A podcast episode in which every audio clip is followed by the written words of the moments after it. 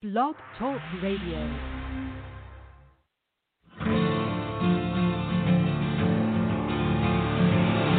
It's time to strap our boots on. This is a perfect day to die. Wipe the blood out of our eyes.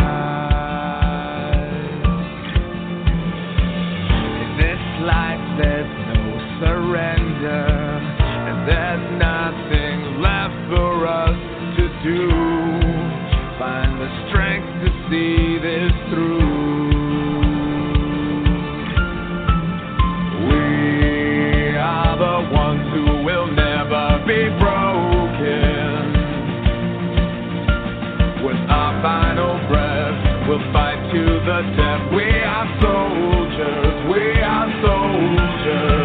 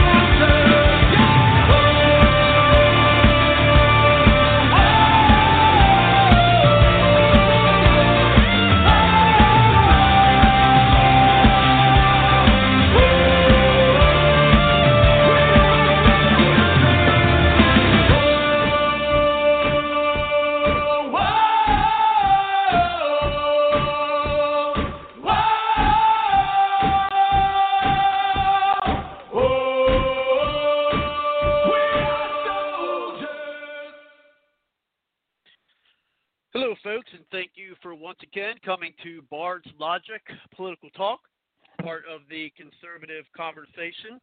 And, you know, tonight I just had to listen to the full song. Normally I play a little bit more than half of it, get to the shoulder, the shoulder part, because uh, we certainly need to do that uh, these days uh, more than ever, um, you know, especially uh, families and friends and things of that nature with this ongoing uh, on, ongoing shutdown of our economy and distance, uh, keeping away from each other and everything being closed and things of that nature. Uh, you may have already noticed by my tone, I'm kind of in a remote um, a mood tonight, a little uh, morose.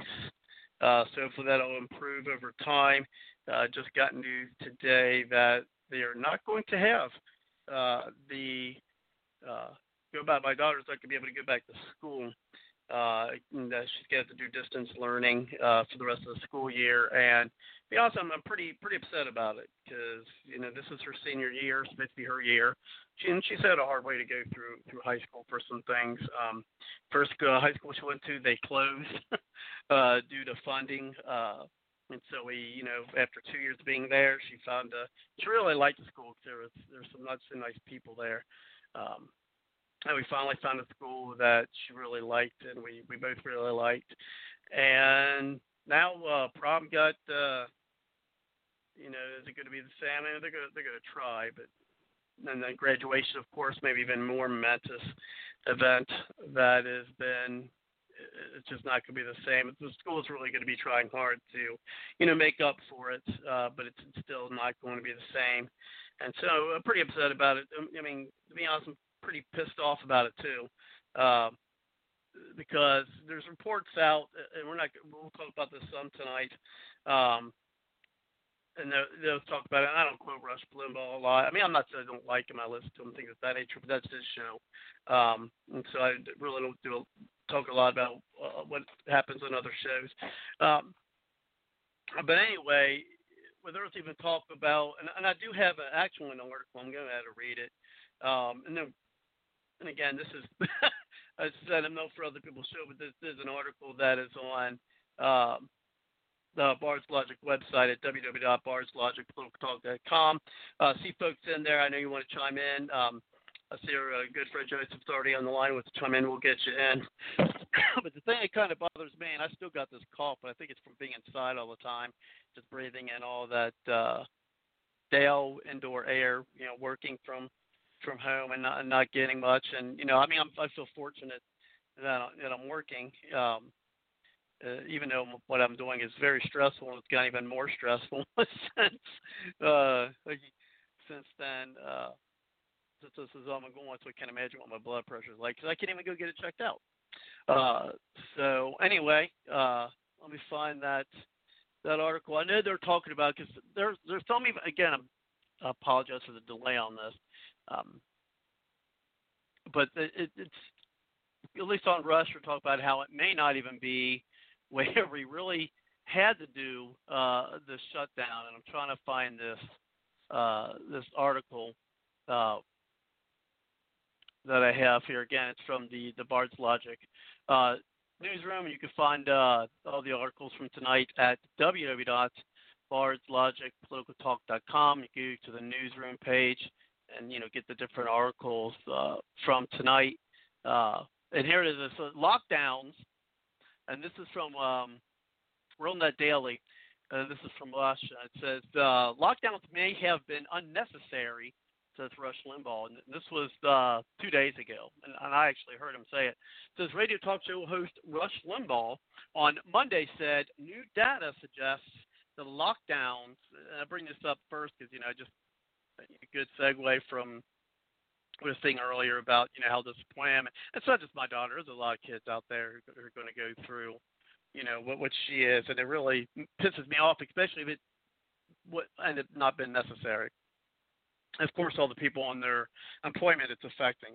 It says uh, new data suggests the lockdowns may have been unnecessary because the coronavirus infection rates were far higher than previously reported, meaning that there was not nearly as much a threat to life as feared.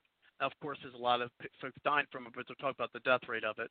But orders from Democrat governors are going to stay or even get worse because of politics, he told his listeners. Now, I'm in Ohio and I have a Republican governor, not one that I'm all too fond of. And now my daughter goes to a, a Kentucky school because I, I, you know, and I go to Ohio. I live in Ohio, but I mean, thing either. I, I think their schools are going to be doing uh, the same thing.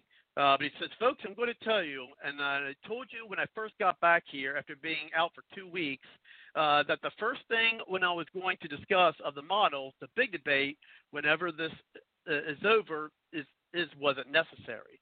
And the more information that we gather, it's beginning to look like it was not necessary to shut down the economy, he said. And furthermore, it is certainly not necessary to keep it shut down. But these Democrat governors are hell bent, and I'd say even my Republican governor, but and even Trump today, when you're talking, when he's kind of upset me too, and I, I and that's why oh, for the title of our show tonight, I'm going to go off on tangents, but you know how it is. Um, but if, even with the title of our show tonight, something behind the shutdown, beyond the coronavirus. Um, I'm waiting on a guest we had on a couple of weeks ago who she has a theory on what this is about, and actually has to do more about the world economy and doing a world economy reset uh, based off of a different currency. And we're hoping to have uh, her on.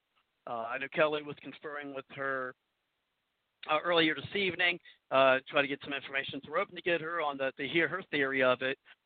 but you know, and Trump, I'm kind of surprised because he's been saying, yeah, we, we can't keep doing this, can't keep doing this, and then you have a, a, a governor from Georgia, okay, and I've got another article from the, the from Florida that we're going to go over tonight, but from Georgia who's saying, look, I'm going to let some some shops open up, you know, hairdressers, thing of that nature, which which they do here in Ohio because I could really use a haircut. Um, but anyway, you know, he's like, oh, I, I, I don't agree with him. It's his, it's his call, it's his call, but I don't agree with him. So I, I don't understand why Trump. I mean, I got an idea why Trump's backtracking. I know it, you know, and, and people are saying I kind of agree with this. Is if, if things do spike, and Trump don't say anything, then no, he's going to have egg on his face. But you know, the damn media. And the thing is, I'm getting to the point where, you know, hate used to be a strong word, but I'm getting there. I, I'm getting there. It's getting to the point where you know, you know what they say, you hate your enemy. I, okay, I'm a Christian, so I don't have to love my enemies, uh, and I don't. I used to dislike my enemies. I used to want to say we wanted to, you know, uh, defeat our enemies, but it's getting to the point where I just hate them you know, because there's there's no other thing I can do, uh, no other feeling I sh- I could say than that because I don't think it's we I don't think we're going to get motivated you know, to get these people out unless we hate them. And, and what they're trying to do is just awful. I mean, they're willing. I mean, I seen something on Tucker Carlson the other night where people are like, yeah, yeah, let's let more people. You know, he, was interviewing people like, yeah, I wish I would have taken audio of it or got it um, for it. They're like, oh yeah, we, yeah, we we wouldn't, yeah, we would be okay with more people dying of the coronavirus and have the shutdown go longer. The, the coronavirus, it would hurt Donald Trump, uh, Trump's chances of of being, you know, not reelected. I mean, these these people are idiots. They're absolutely. They're okay with people. I mean, the, the, Trump's not Pol Pot. Trump's not Stalin. You know, you you don't you don't. Uh, I, I tell you what, I'm gonna stop. I'm get back to the article these really people really uh, really piss me off. And as I said earlier tonight, as I work, uh, yeah, my blood pressure's probably already up. but anyway, it says, uh, and furthermore, it's certainly not the case that again, I don't even know what's going on with Trump. So hopefully we get, you know, our, our guest is running late tonight, so hopefully we can get her in. Um, Midwest says this, uh, and I guarantee you their orders from on high. Let me backtrack a little bit. And furthermore, it is certainly not necessary to keep it shut down. But these Democrat governors, and there are Republican ones too, had, uh, are hell bent on keeping it shut down. I'll guarantee this is Trump saying this again, not Trump this is Rush saying this now. I'll guarantee you they're on orders from on high. This is part of the presidential campaign for this economy to become as weak as you can make it for more and more people to lose their jobs and how they think they're finally going to get Trump. This is their effort to do what Mueller failed to do, what Adam Schiff failed to do, what the Kavanaugh attack failed to do, what Stormy Daniels failed to do, and what Michael Avenatti failed to do. They're salivating over this, and they are. I mean, spent a little time on Twitter. He pointed out that the Associated Press is reporting a quote a flood of new research suggests that far more people have had the coronavirus without any symptoms, fueling hope that it will turn out to be much less lethal than originally feared. Limbaugh quoted a professor at Harvard's Public School of Public Health, Dr. Michael Mina, who said, We've just been off the mark by huge, huge numbers, estimating total infections.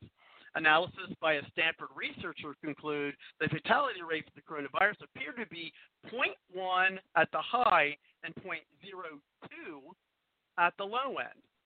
That would be like the normal or bad flu year, one or two per thousand dying in the population, Limbaugh noted.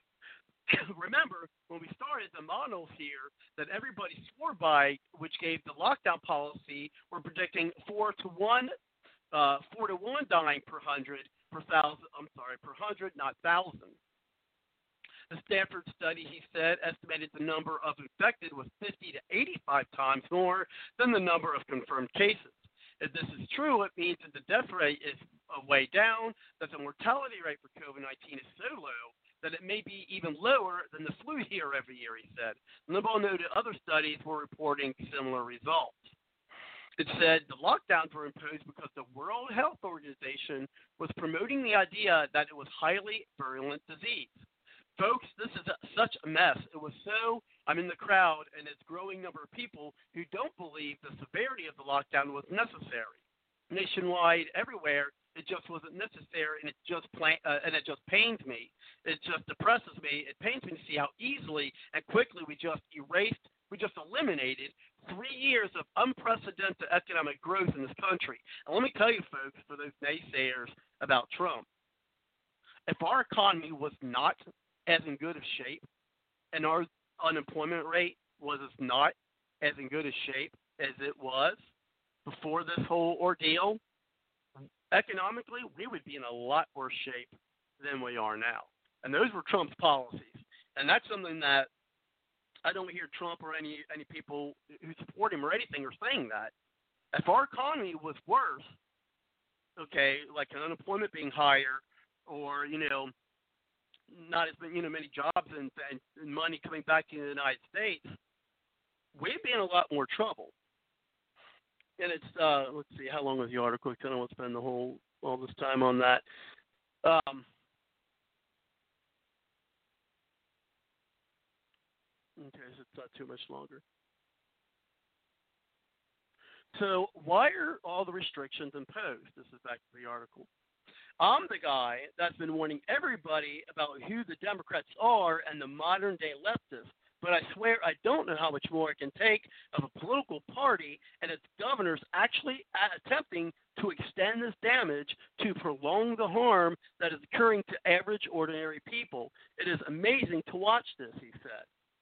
He said the Democrats' position was illustrated by Miami Herald column um, Fabiola Santiago, who, as WND reported Monday, said uh, people packed the beaches should work nicely to thin the risks of Trump fans. Wow. Should work nicely to thin the rank of Trump fans. What a disgusting person. I tell you, you know what? I tell you what, people. If you're ever on Twitter,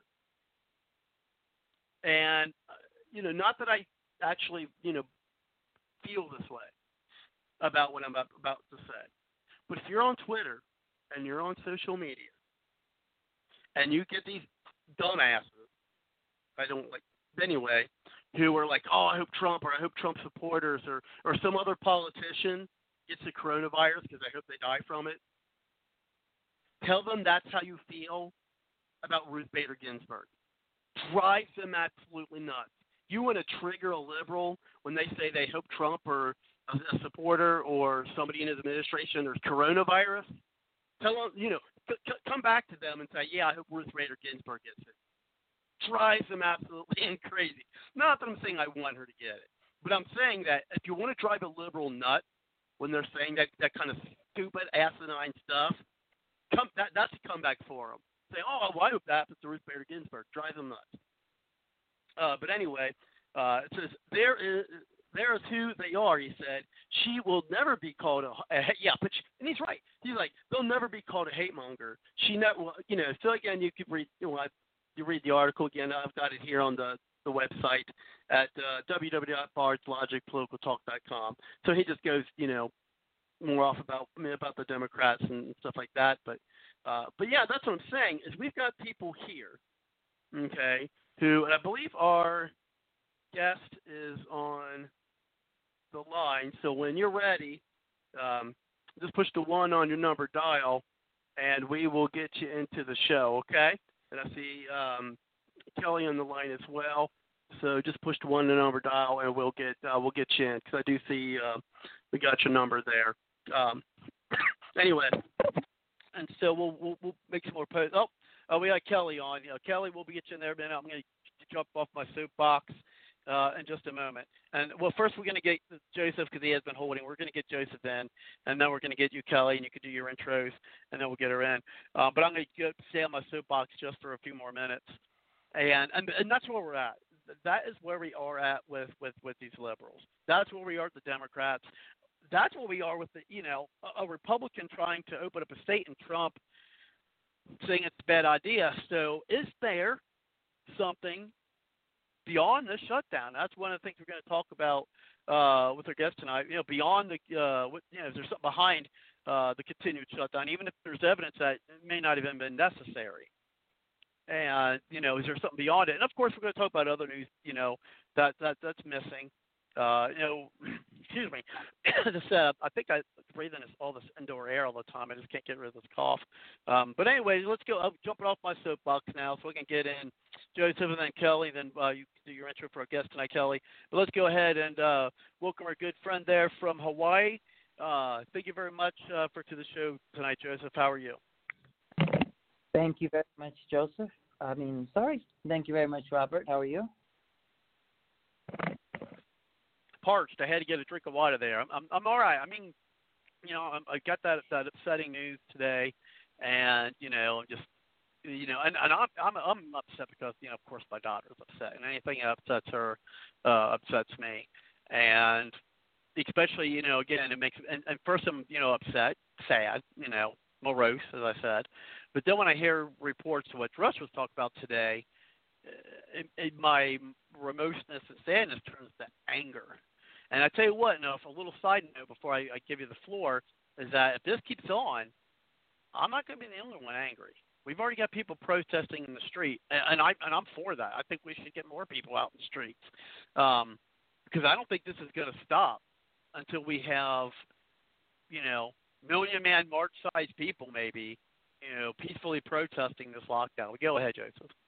Uh, yes, I couldn't agree with you more. Uh, reporting live from uh, Honolulu, Hawaii, Bard's Logic Hub outside of Honolulu. Uh, reporting today's news. As uh, the pandemic is starting to have a crippling effect over many Americans, we have demonstrators who are rallying in states across the country to protest governor imposed stay at home orders that have kept Americans out of work for weeks. Governors in at least 43 states have instituted quarantine restrictions that temporarily ban large public gatherings, close schools, and shutter most businesses, effectively pausing the economy and hurting the livelihood of many Americans. Unemployment also skyrocketed Uh, as measures to protect against the pandemic squeeze the economy, which total claims over the four weeks ending on April 11th, reaching nearly an astonishing 22 million workers and an unemployment rate close to 13 percent.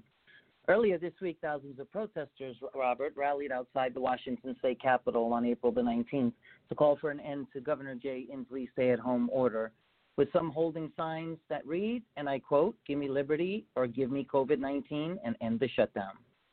Inslee reported to the demonstration in a written statement saying that while he supports free speech, rallies and politics won't determine what is best for the health of Washington. Also in California, there have been several demonstrations stretching across California, from Sacramento, where hundreds protested at the state capitol on April 19th, to San Clemente and Huntington Beach. Hundreds gathered in Huntington Beach on April 17th to protest the government imposed order, while hundreds more came together in San Clemente on April 19th over concerns about the need to defend constitutional rights. Demonstrators in Encinitas, about 25 miles north of San Diego, rallied against closures of beaches and walking trails on April 19th. Governor uh, California Newsom said over the weekend that protesters should practice social distancing and do safely when expressing their free speech. The statewide lockdown has been in effect since March 19th. Robert, what you'll also find astonishing is that there's also protests in Michigan. There's also been protests in Pennsylvania, and Alabama, in New York, in Virginia, in Texas, and yes, locally here in the state of, uh, of Hawaii and in the capital of Honolulu. There was uh, about 12 protesters a couple of days ago that were rallying at the state capitol demanding for the economy to come back up. Uh, that is my recap for the uh, uh, national news protest. Just a quick recap on the uh, local scene here in Hawaii.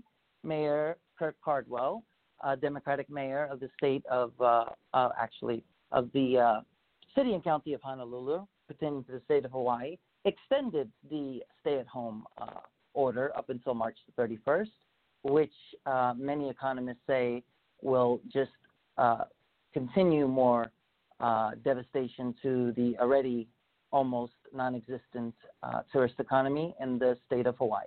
While the governor of the state of Hawaii, Governor Ige, has proposed a 20% cut across the board uh, for professionals such as teachers, in which he refuses to cut his own pay, in which he is earning an astonishing over $158,000 a year plus $50,000 in subsidies uh, to uh, remain in the governor mansion uh, free of tax.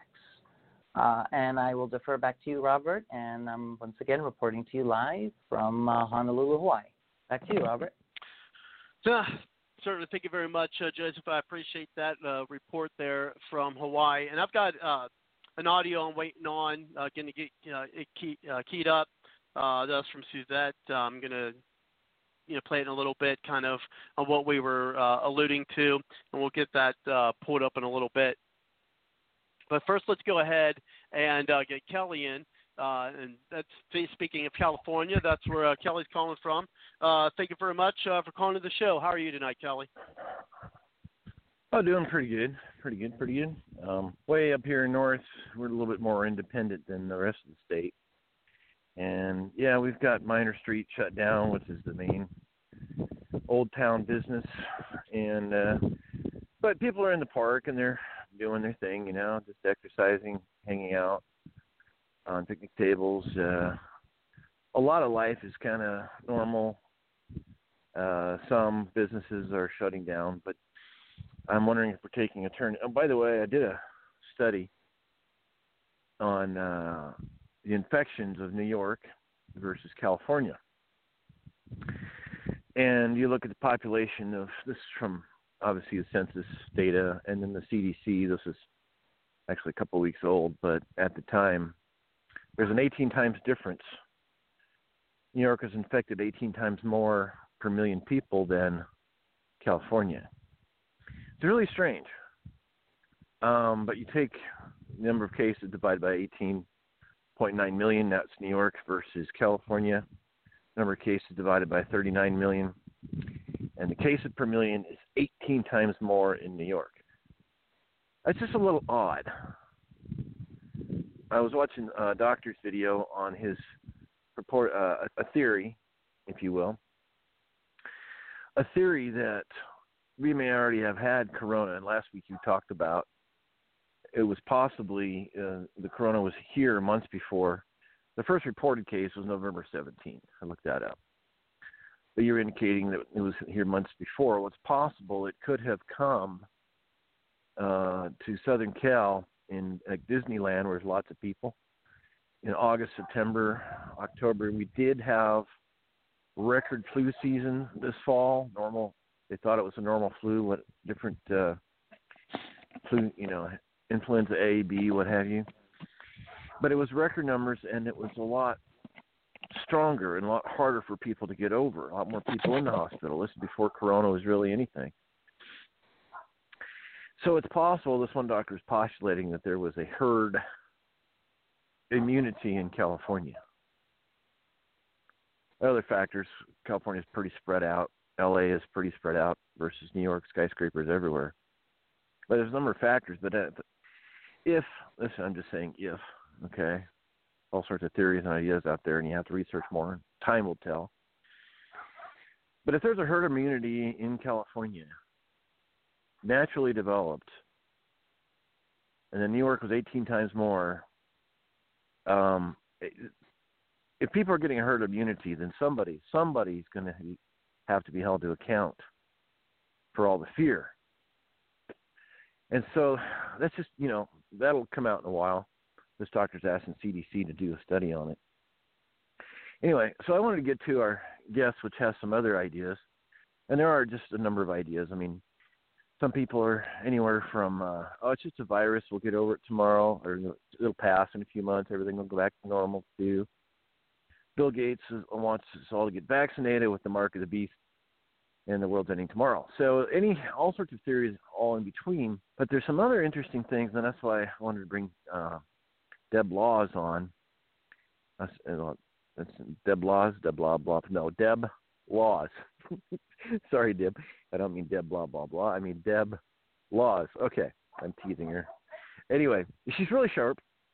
she ra- she did a uh, gun rally, organized a big gun rally in Florida, and she's done a number of um, freedom things, things that patriots do, and uh, she's really sharp on a number of things. And I've got friends who are kind of ahead of the curve, and they tell me what's going on, what's really going on. Um, so she has some interesting things that she should present. Uh, what could be going on, particularly with QAnon, the hundred thousand plus sealed indictments, Trump running on the claim to clean, to drain the swamp. Um, Epstein, that's pretty high up on the chain of command as far as the corruption network and the what they call it, Orgy Island, where they're blackmailing congressmen and high level people. So, you know, Trump has been doing things, and nationally there have been a number of. It's like the green light was given by the Trump administration to go ahead and round up these these pedophile rings. And I remember when Susan was on, she's also from Florida. She said they rounded up a bunch of people in Florida. There was a raid I read about in uh, Southern Cal, pedophile rings. So anyway, um, and and Liz Crokin came out with a uh, recent movie that's really gone uh, very well. I can't remember the name of it right now. I'll look it up and tell you later. But that's that's taken off, explaining what's really going on. So anyway, um, yeah, with that, I just wanted to turn it over to Deb. Um, you're going to catch how sharp she is. She's pretty well researched. She put some things together for references. I'll get to you there, Robert, and um, let's hear what she, hear what she has to say. So, turn it over to Deb, I guess.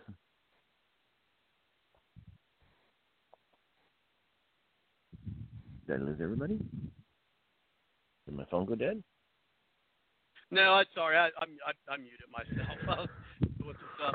Um, yeah, there's um, yeah, real quick. There is a, uh, and I'm I'm going to bring in depth. There is the that audio that Suzette sent to me. It's a you know kind of a hot mic moment. It's only a minute, so let let me give an opportunity uh, to play that. Uh, and if the audio is not good on, I'll tweak some things and, and, and work it.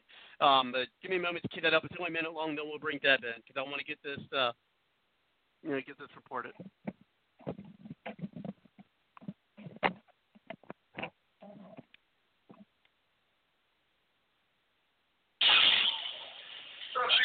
Man. Where do you go, Dave? You can take out the match, though. The uh, case fatality rate's like point one to point three according to. Is really? That's, that's, that's reassuring. USC. Everybody here's been vaccinated anyway. USC and LA County Public Health come out with a study. They found that there are 7,000 cases in California, but they really believe that there are anywhere from 221,000 442,000 people who were infected. Really? Yeah. So that makes it 0.1, 0.3. Study you cannot make, just it to them. Right in the. So it suggests the case fatality is Wow. It's the right. Right. So the hoax. I don't, I don't it was a hoax.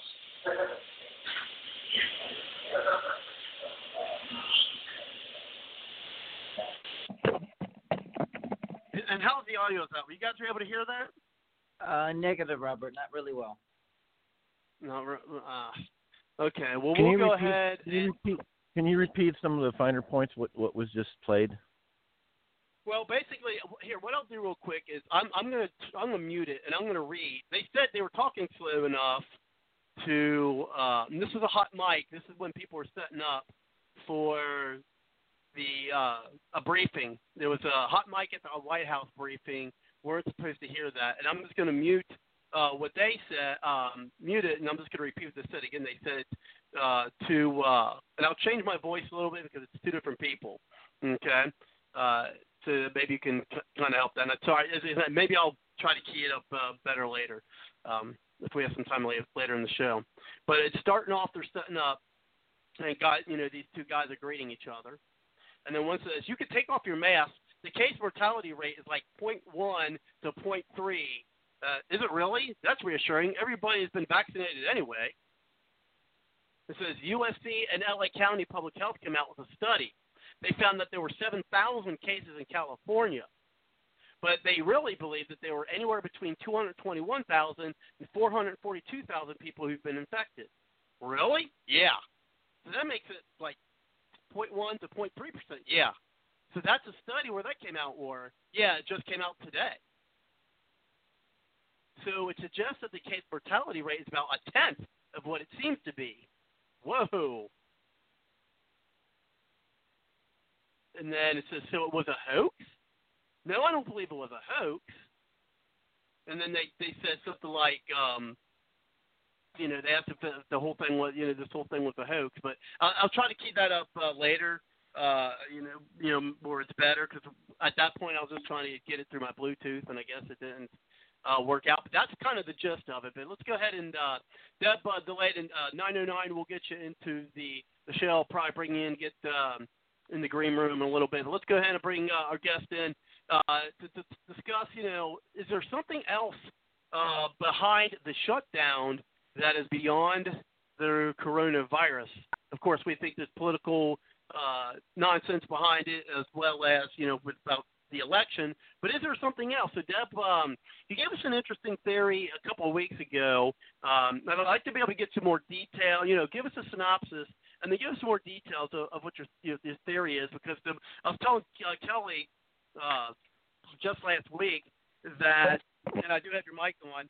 Is uh, the, the longer this goes on, the longer I'm wondering, and especially when we hear that maybe the shutdown wasn't may not have been necessary. Because remember, they were talking about, well, we need the shutdown to flatten the curve so hospitals aren't inundated and, and not be able to uh, function. Well, that's passed. So if that's passed, why are we still keeping the, a, a shutdown?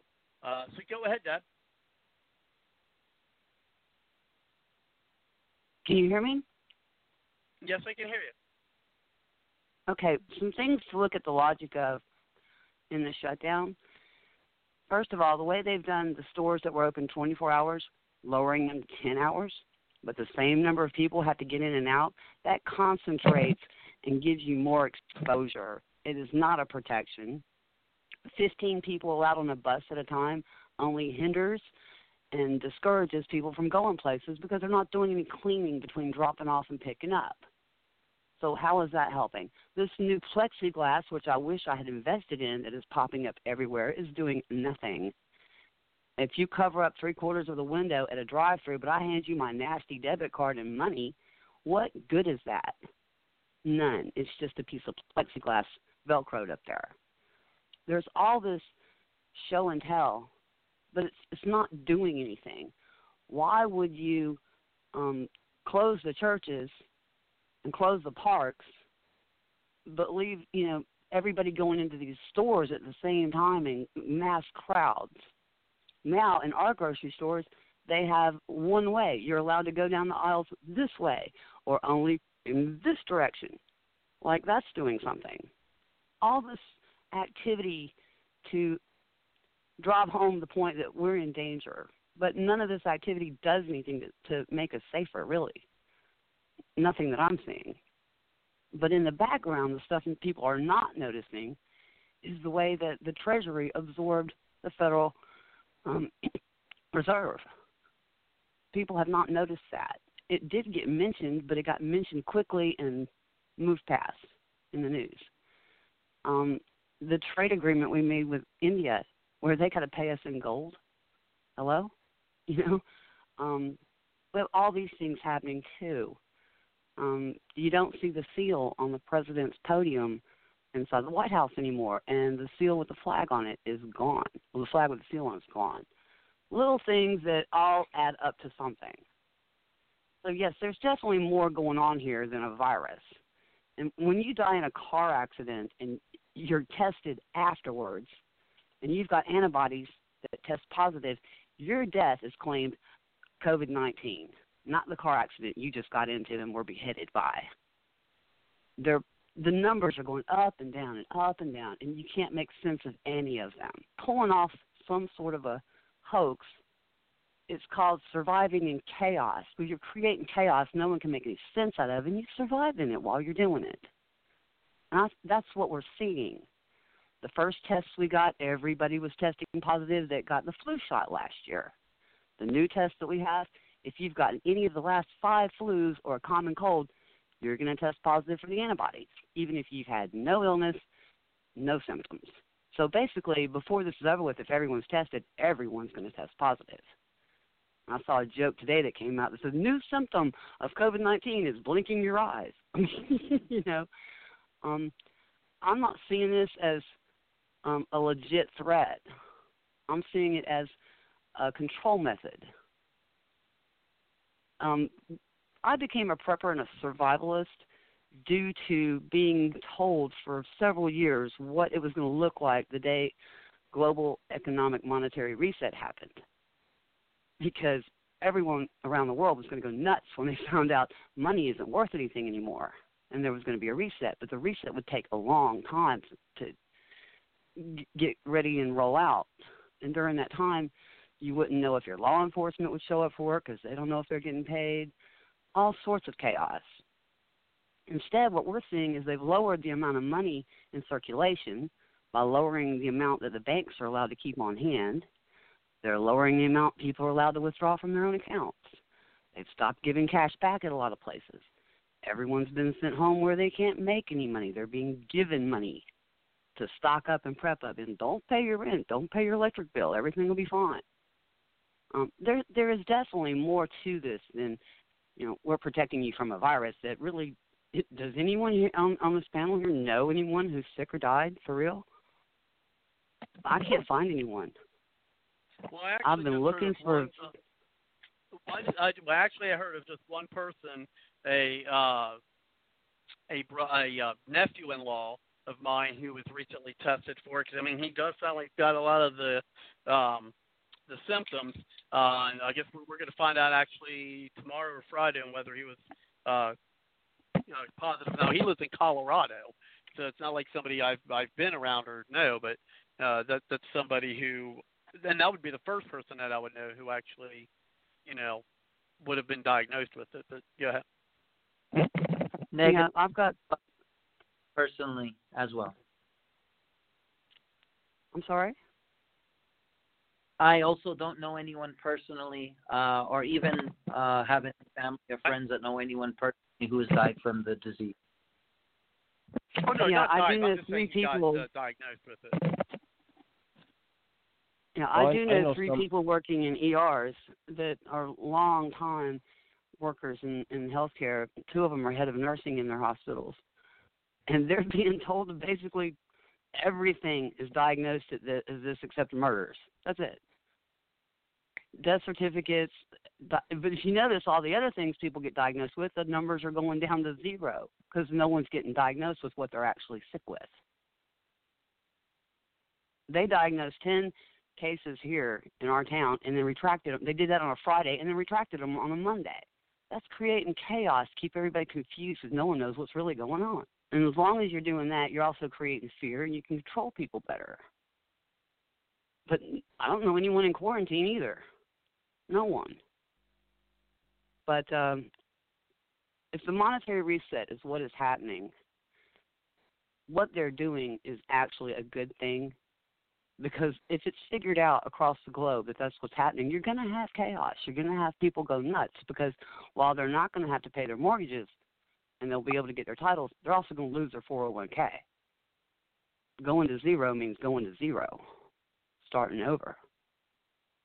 So this virus is actually quite brilliant in that regard because it's got everybody calm and at home. Everybody's getting paid to survive and feed themselves and take care of business at home here where I am, even though there is the 24 hour lockdown, only go out, you know, for essentials, pretty much everyone's doing what they want to do.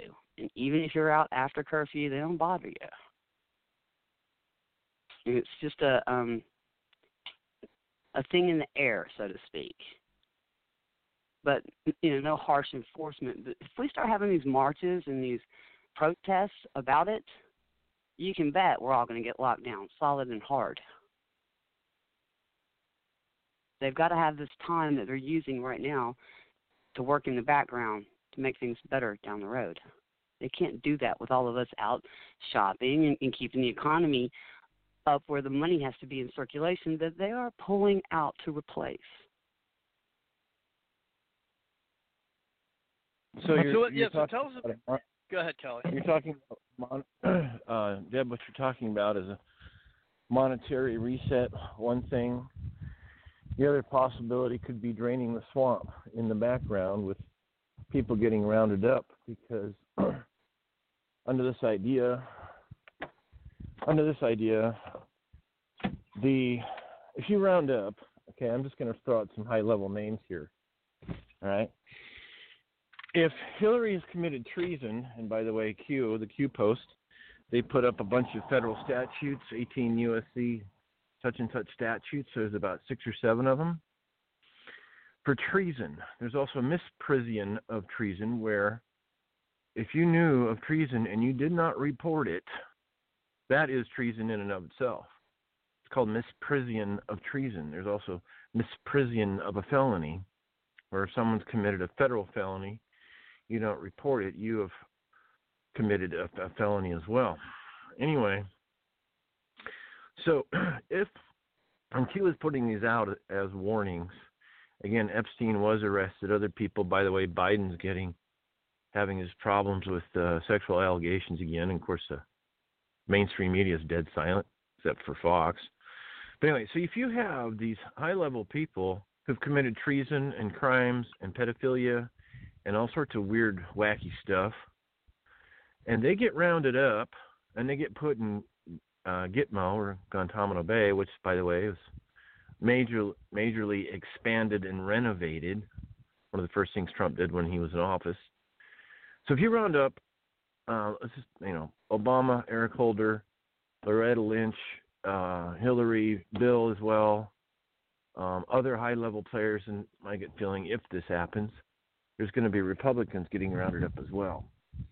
Um, others, yeah, in 2013, uh, California State House Senator Leland Yee was indicted by a federal grand jury for trafficking arms illegally. He was he was a pro, or he was not a sec. He was he was a gun grabber, but he was peddling illegal arms, and it's possible there have been jihadi cells and other gangsters, gangster cells, uh, waiting to spring and uh, do serious damage to the United States uh, at at present, and so it's possible. Well, I'll, I'll let I'll let uh, Deb explain the rest of the theory um, for rounding up these people and how to keep the American public quiet if this does happen. Okay, while she does Well, that, I'm be in the green room, area code 863. I'll be just coming in, get uh, your name. Go ahead, uh, Deb.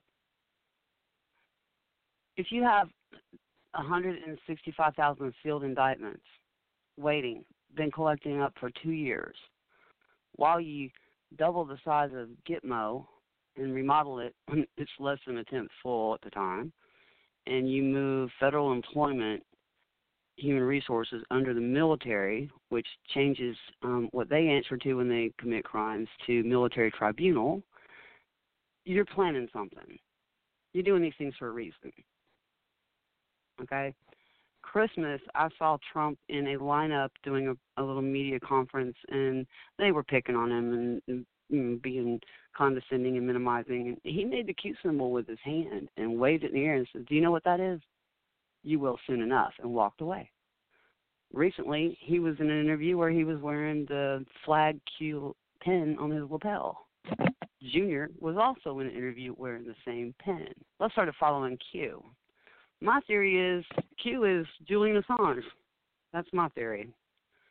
Well, But, real um, quick, um, two, yeah, two things. One, I actually do. If, if people are interested in the, the, and I've been kind of curious about the the whole QAnon thing. And I have uh, now, if we have time, 'cause it is a 20-minute audio clip uh, that you can hear the and actually see the video of it on the Bards Logic website at www.bardslogicpoliticaltalk.com. There is a video from QAnon. It's about 20 minute audio I have for tonight if we get time to go to it. But yeah, I have been kind of curious about that. And uh, we do have Suzette coming on, and I'm going to bring it back to you, Deb. But we do have Suzette coming on, and then we have Rick uh, coming on after that. So we will get you folks in the show. We got plenty of time. We got about two hours and 10 minutes left of the show uh, being a three-hour show, so there's certainly plenty of time to get everybody in. Uh, but go ahead, uh, Deb, and then we'll go from there. If you're going to round these people up, and you need to, because if you don't, we end up right back where we are. You would have to also at the same time bring things to a slow crawl. Same as for changing out with the reset. I can see all of these things happening at the same time. The one thing that I don't actually see any proof of is this freaking virus. I do see that as a wonderful control tool to keep them from having to actually declare real martial law and having real riots and real looting.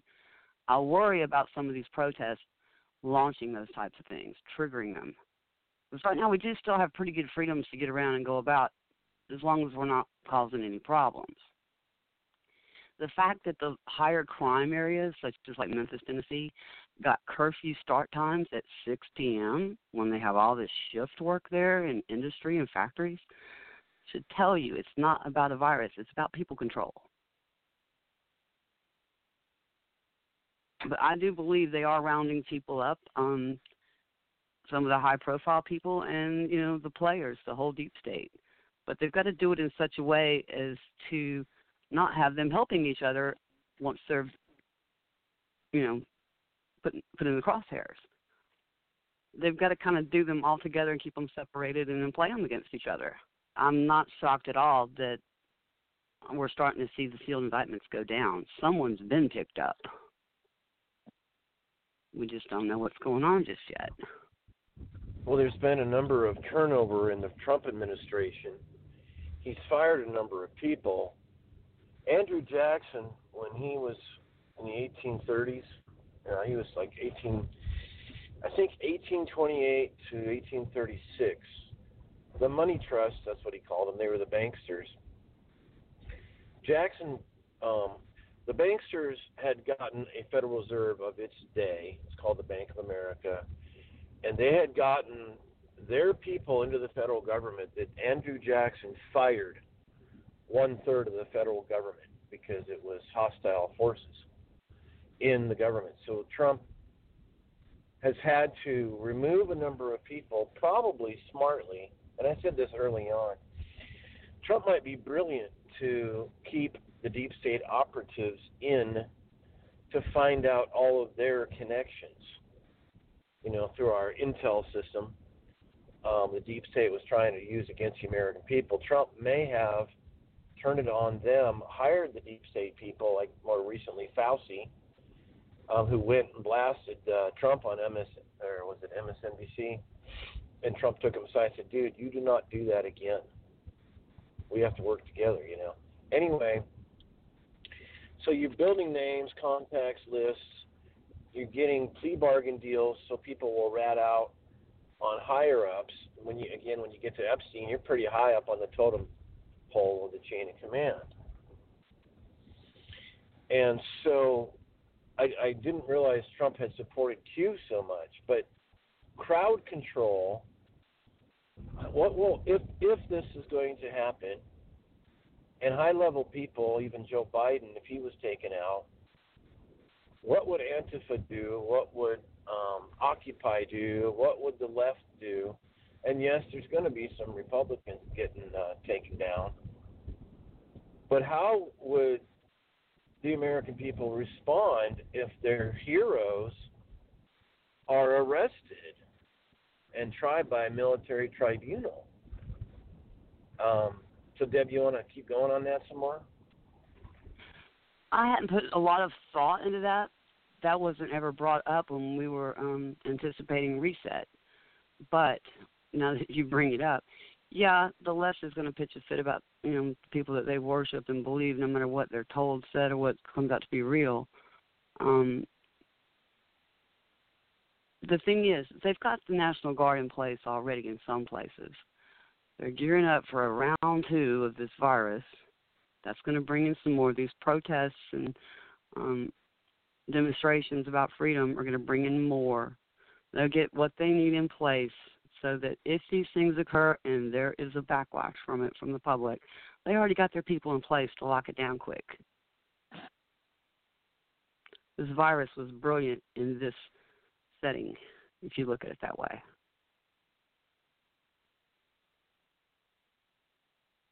So it's possible let's go ahead and, virus. uh, and let, yeah, let, let yeah, go, let me go ahead and Yeah, let me go. Like go Ferguson- ahead and get.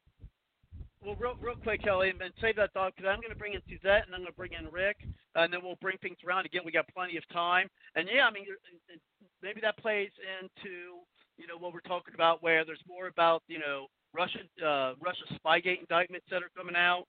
Um, you know, I, you know, there's things going on with Adam Schiff. We're, we're going to hopefully get to those uh, as well tonight. But let's go ahead and again, we're going to bring it back to Kev. Let's go ahead and bring in let's do that, and then we got Rick. Uh, but go ahead, Suzette. Uh, how are you? Good evening. Thank you for taking my call. I hope everybody's well. You're welcome. um, my thoughts on that uh, reset. Well, I can't really say it, is or it isn't. I know that um, you know, as far as our Federal Reserve goes, you know, they're buying out the the bonds because nobody else wants them. so unfortunately, we're having to hang on to those. But um, as far as the protests and all that was just talked about and Q, there's only one thing with that. You have Judicial Watch that um, will have Hillary Clinton in court testifying. The court had agreed or basically ordered it. They were doing um, testimony as far as her written testimony. She they would ask questions on paper. She would return it, and the judge finally said, "No, that's not going to work because they can't cross-examine you. They can't ask you questions." And most of everything you wrote down was, "I don't recall." So they need to have that opportunity to question you in person. So, and that's with the Benghazi and email server and all of that. So, um, I think that having a tribunal court, and you know that people are talking about, there has to be actual charges charged for first the indictments.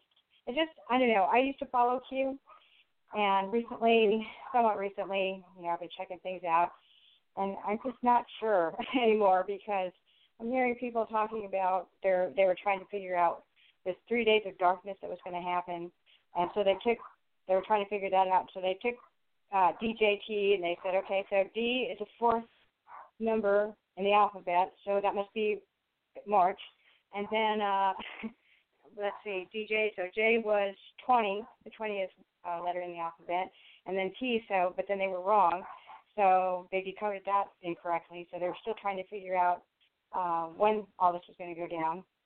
Uh, but but I don't know where they're getting this from as far as when it's supposed to go down. There's just so many things that are involved. There's so many moving parts, and because of the amount of moving parts, um, you know, you have people that go with those moving parts. And I think as far as um, Leland Yee with the gun running that he did here in California, he got slapped on the wrist. I looked that up, and they um, charged him with campaign violation uh, laws instead of the gun running laws. he was dead. He was caught, busted, cold, right there. You know, but what did they charge him with? Campaign violations. You know, so that was a big disappointment. I mean, he's going to be out. I think he got what four or five years, and that's it. Um, there's just a lot of people that should have gone already, but the DOJ decided not to take the cases uh, because they don't think that they can win them, and that's because at the time, uh, Hillary or anybody else for that matter, um, let's say James Comey or or uh, what's the other one, McCabe, um, because there were leftist judges that were on the stand, and so there was already one person that they didn't commit as far as um, the jury was leftist, and they didn't, uh, you know, find him guilty, and so they figured, well, why even bother wa- wasting the taxpayer dollars? Let's see if we can tie him into something else with this uh, big debacle. Because you also have to remember that, you know, I don't even trust Barr. He seems like a good enough guy, but these guys, do, he's also said that he's good friends with Comey and his wife, McCabe and his wife. They go out to dinner. You really think that these guys are really gonna? I mean, they all know each other. They've been working with each other for years in different agencies, and they're really to turn around and say, "Okay, I'm arresting you. You're a bad guy. I'm just as bad, but you're bad. You're worse, and I have the power. So let's um, run you through a tribunal and put you away." I mean, how are you going to explain that to the wives? I just don't see it. I'm sorry. I don't mean to be so negative, but there's just too many bad actors out there, and they go across the United States and all these agencies, and and and then some. And all, they're all good friends, and they have been for years. So anyway, that's you- about it. Well, and then we'll bring in Rick. Ask me, uh, when Trump was elect, you know, was running for president, uh, I was touting that the person who, um, well, I think at least would have made because I tell you what, I like I liked Ted Cruz. I liked him as a senator. I couldn't stand him as a presidential candidate. I, I mean, I liked him when he was in Senate. I couldn't stand him when he was running for president, and I thought he would be a good uh, choice for AG myself. I mean, I think he, I Yeah. think he would, um, and I still think I he would. Uh, um, Yeah. Now, I don't kind of like some of the ties that he's got with Goldman Sachs and things of that nature, but um, yeah, I don't think he's got any ties to. I the think company. he's controlled Well- opposition. I think he works for the other side. Who, Ted think you're right. Cruz? No, Yeah. not Ted. Well, I don't think Ted Cruz does. But go ahead. I'm sorry. Oh, you're talking about uh well I well I well I I, mean remember who appointed Barr. I I think he's a deep stater myself. Um I really do. I think he's a deep stater. Uh let's go ahead and bring in Rick. Um Rick, uh thank you very much for the coming to the show. Uh how are you tonight? I'm good. How are you? Good, good. Where are you calling from, Rick? I'm calling from Cummington, Florida, but all I wanted to talk about was the uh, Joe Biden thing because I don't. I I just find it weird how the media doesn't really look at him because you know he's done wrong with all that um, sexual type stuff, but like no one like even bats an eye at him. And when I molest like three little boys, everyone's finger at me and like, oh, you're the bad guy. Ooh, zooey mama. What? Can you repeat what you just said? Yeah, he he hung up. Uh, okay, that guy was a troll. Okay. Yeah, that was He was a troll. yeah, he was. Yeah, he was a troll. Okay, when he said when he said what he just said, and uh, okay, and then you talk about Biden. Okay, I don't. Okay, yeah, and you know what? As soon as I, as soon as I, wait, he, and here's the thing. He stayed on the line for that. He actually stayed Yeah. on the line. I mean, he was on hold for like he was on hold for like 15 minutes. The guy, I mean, he he was on. I mean, yeah, it's it's longer, even even longer than that, maybe 15, 20 minutes. Yeah, because it was like when he got on, it was like 50. I, I don't know. When he went to chime in, it was like t- yeah, 10 minutes. So it was probably five, yeah, he probably held for fif- for 15 minutes just so he can do that, and he, he hung up. When I when He was him, I was like, "Can you repeat that?" He hung up. So well, he he did Oh, say uh, he did what- say that, but he did say that Biden and his allegations of sexual misconduct are just blown off by the media. The last caller that just called up did point that out. Well, he said that because, but yeah, when I molested three boys or something, and I was like, Well, I, that's what I heard that?" too, and I thought that was strange. And I, you know, maybe he meant to say if somebody molests three boys, everybody and their brothers on top of him, or this guy. I've never heard of this guy before, but maybe it slipped out what he said. Maybe he is a child molester, maybe he's not. But maybe I think what he meant to say if somebody, somebody, anybody in the public, he's saying there's two different sets of laws. That's what he's saying. No, well, why did he hang up though? That's what that's what I was kind of confused about. I don't know. I don't know. Odd. I mean, he said we said when I. I mean, uh, correct me if I'm wrong, folks. I mean, didn't he say when I um Yes. molested three boys, then everybody was after me or something? Did he say something like that? He said it He- and he- he accentuated it. Yeah. Affirmative, Robert. He did. I heard it loud and clear. Exact verbatim. Okay. Just Just Yeah, that's somebody what I think it who's- was a. Tr- sick, very mentally sick, and needs a lot of help. Uh, and and thought that uh, going on a show like this would do that, and then uh, he gives a bad name to all the people who are truly sick and really want help. Uh, but we have uh, a medical system that uh, can't even handle the volume of uh, people who are truly suffering from mental illnesses. So shame on him. He gives a bad name to everyone who truly is suffering from a different mental illness and, and truly seeking help and not getting that help. Well, and- I think what he might be is, uh, I mean, I literally just posted, like, uh, well, 19 minutes ago, I posted on uh, Facebook tonight's link, and he called shortly after I, not Facebook, on Twitter, shortly after that, and I- guess he didn't like what I had to say there. So, I don't know. I thought I thought that's what he said. Um, so I, excuse me. So I certainly apologize for that. That then I was like, "What did you say?" And then he then he hung up. So okay. apologize for that, folks. Um, but uh, go ahead, uh, Suzette. Get you were um, you wanted to finish up on something, then I want to bring Joseph in, you know, on a, on a round table to comment on anything that Deb has, uh, you know, discussed.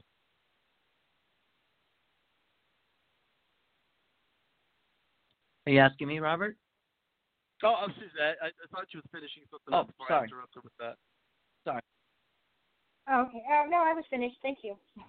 Okay. No, go ahead, uh. I was uh, seeing if you want to uh, add anything on to what uh, Deb's been saying, then we'll bring it back to Kelly and Deb, and then uh, I've got some more, of course, we'll uh, we'll cover. Go ahead. Uh, Hey, uh, Deb, um, my name is Joseph. I'm a longtime uh, uh, caller on the show. I want to say, finally, somebody who knows what they are talking about. Um, I couldn't agree with you more on basically everything you have stated. Uh, and I'm hearing it more and more from friends and family in different places of the country, colleagues, ex coworkers, social media, even all the protests that are erupting in different states. You know, how does a pandemic or COVID 19 shut down our country, which not even World War II or the Civil War did that, uh, where more people have died from influenza, more people every year die from the flu, uh, and more people globally died from Ebola, uh, is just unfathomable. And I'm talking to people that are so sick and tired that they're at the point where uh, they don't care anymore whether they're liberal, conservative, libertarian. That's out the window because when the pain and suffering starts to hurt the wallet of the family, uh, I think then all um, beliefs uh, and ideology go out the window and reality just hits. And it's like, I'm not going to be able to pay my rent. My house is going to be foreclosed on. I don't know if I can have uh, to put food on the table for the week. Uh, my kids are not going to be able to uh, finish school this year. Or, or as Robert pointed out, the travesty, as I've been saying for many weeks on the show, is that uh, this uh, younger generation is going to pay for our sins, as previous generations has paid for the sins of our predecessors. His daughter, unfortunately, who uh, has worked really hard uh, to get to the uh, college, now that's that's all canceled. Uh, everything is on hold, and all this different sources of information coming left and right is just scaring people. Because right now, what I'm what I'm hearing, Deb, from a lot of people that I personally know is, Joe, I don't know what to believe anymore. My head is spinning. I, I'm hearing nine million different scenarios or possibilities, but the one thing I know is I don't. I'm not- going to cover my rent next month. I don't know what to do or I'm not going to be able to pay my mortgage. I've been paying my house for 10 years. Or I, I- don't have enough money to, to pay the electric bill. Wh- What am I going to do? And, and uh, you know, as this continues to go on, uh, you know, I think President Trump has done a tremendous job as president for three years. And Robert and many people on the show can attest, I have never been a fan of President Trump. However, this is his moment to rise. Now, this is the ultimate litmus test to really determine is he everything that he touts that he is or everything that he's done for the past three years is the ultimate litmus test is not not how you respond in the good but how you can handle the pressure in the bad and the ugly. And right now president trump for the first time is in the bad and the ugly. He's in the worst crisis in our nation's history. And right now, he's not doing good at all handling it because he keeps on capitulating. You know, one day he goes Yep. out there, Deb, and Yep. he says that uh, I think you could agree with me, Robert. One day he goes out there and he says if he has to step in, and the certain governors of the states decide that they're going to extend this uh, shutdown uh, and it's unconstitutional, he'll step in. And then yesterday he and today he walks that back and he capitulates and he refers to the governor of Georgia. oh my God, Joseph. He really became a. You know what? Maybe he's really becoming a Republican. Go ahead. Uh, Sorry, I couldn't help myself. Oh no, no, you know, valid, valid point because uh, he ran as a Republican, he got le- elected as a Republican, but in reality he's a populist. But today Right. he, he's uh, criticizing the governor of Georgia, not agreeing that he should be reopening the country this er- this soon, but then he took, completely capitulates by saying, "But I'm going to let the governors do what they're going to what they want to do." So what is it, Trump? You know, one day it's this, one day you're going to step in if need be, and one day you're not. Which is it, and which is not? What I have noticed, Deb, uh, is I think that he's allowed too many people, too many birdies in the ears to influence him. And what makes an extraordinary, true leader, in my opinion, and why there are only five presidents I can say will go down in history as the greatest presidents in our over 200 years of history, which is a, a very sh- sad, sad number. That I only have five that I would name, uh, if I could name off the bat, um, is because they had the ability to be able to surround themselves by the best counsel, but still, based on that, still be able to make their own determination without having to rely on that. Because the moment you start relying on your advisors to influence you, or you could be easily influenced, you just become another Jimmy Carter, another Barack Obama, another Richard Nixon, another LBJ. Um, you know, uh, another George I agree W. with you completely about that. Different I- I- for Trump. Go ahead. I'm sorry. And uh, one more thing, and then I'll, I'll go back to you, Deb. So, right at this point, you know, it, it, it's not about me liking Trump or not liking Trump. It's about calling it down the line from what I see, judging him on his record, because this is not about anything personal. And right now, he needs to really change the course and change the course quick. This is his most important time of his presidency. Now we can really judge is he the real leader of the free world? Is how he responds in this crisis. And so far, it's been very wishy washy. And let me tell you something many people are not going to stand for it too long. The demonstrations that I mentioned early in the show in the States are only going to ratchet up.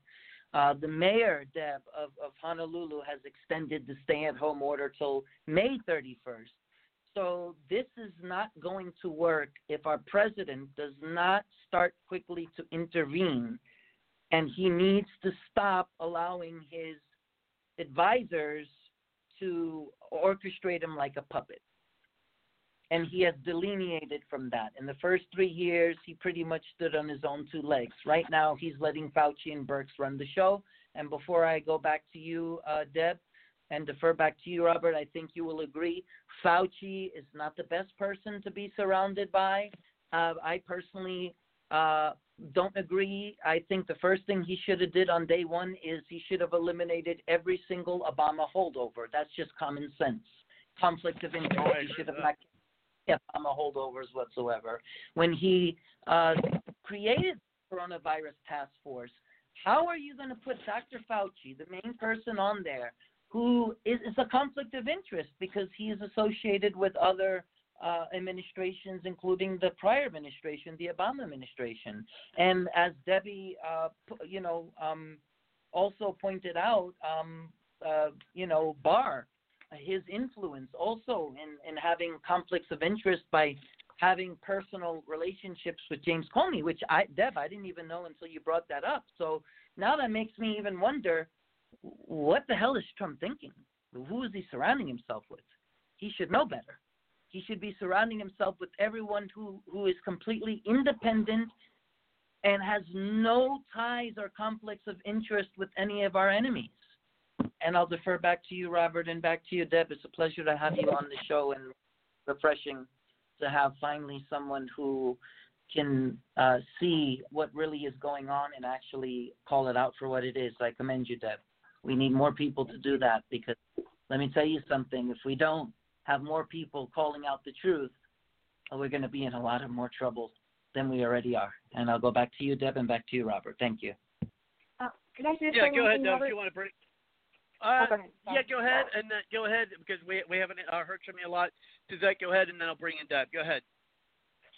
I just want to say it's it's not so much Trump. It's people that are fooling him. Whether there are people in his administrations that recommend, highly recommend, talk, boast about people that he needs to put in certain positions, and also the fact that you have people that have been in the government, maybe have just left the Obama post, but um, have an R behind their name and play up to Trump. They read something in the newspaper that this person said that they they want to get rid of the Federal Reserve and they want to do this, and his recent chair to the IMF uh, the president now um, that he nominated was all of that, and now he's all with the UN and reversing course completely, and you know talking about funding uh, Africa and all these other uh, green energy, um, you know, agendas. And so it's like, wow, that was a 360. I mean, yikes! What happened? You know, but this guy did that so he could get in that job, so that he could do what he needed to do, and that is just disgusting.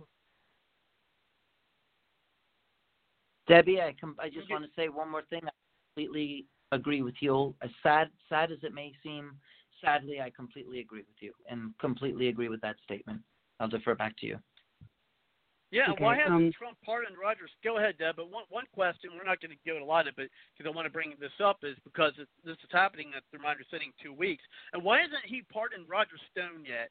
Because I mean, you've got all these people who are being released from prison, you know, who are actually in prison. They're releasing them for the, uh, and these are probably young men, right?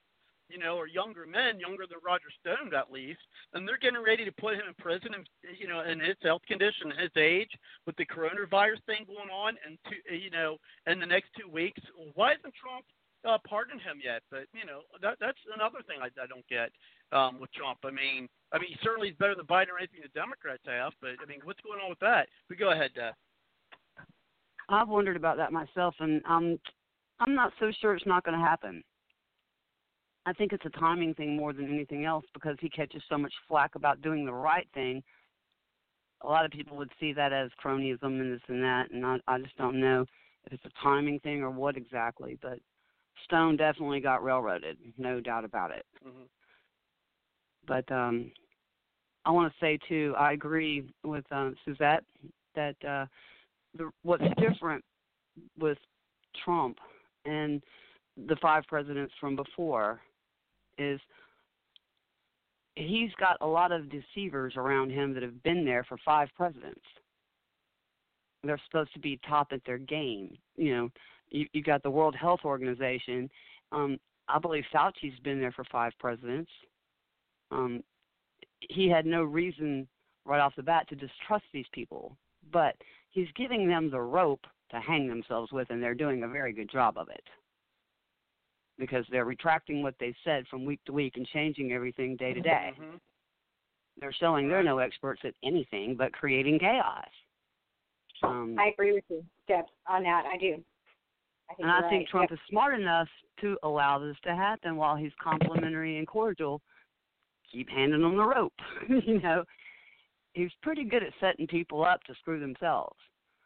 You know, like uh, one of the uh, union addresses, he um, leaked a speech to see who would leak it, and then gave a completely different speech. So the Democrats showed up to answer something, things that were never mentioned. it looked really dumb for it, but he got to find out who was leaking. You know, he does things like that that no one expects. I think one time they left a cell phone with some uh, dated texts on them to see who would pick it up and leak it, and they found someone that way. You know, Wow. It's out of the box type playing, but he doesn't know who he can trust and who he can't. That's So there's constant changes, and and yeah, that's why it, sometimes it looks like he's kind of faltering around. You know, I'm surprised the man's not completely paranoid with what's going on in in DC. But um, he's doing a pretty good job of cleaning house little by little with you know one tactic after another, and I think he's going to have a big clean sweep happen here soon. You just don't well, do the things he's done.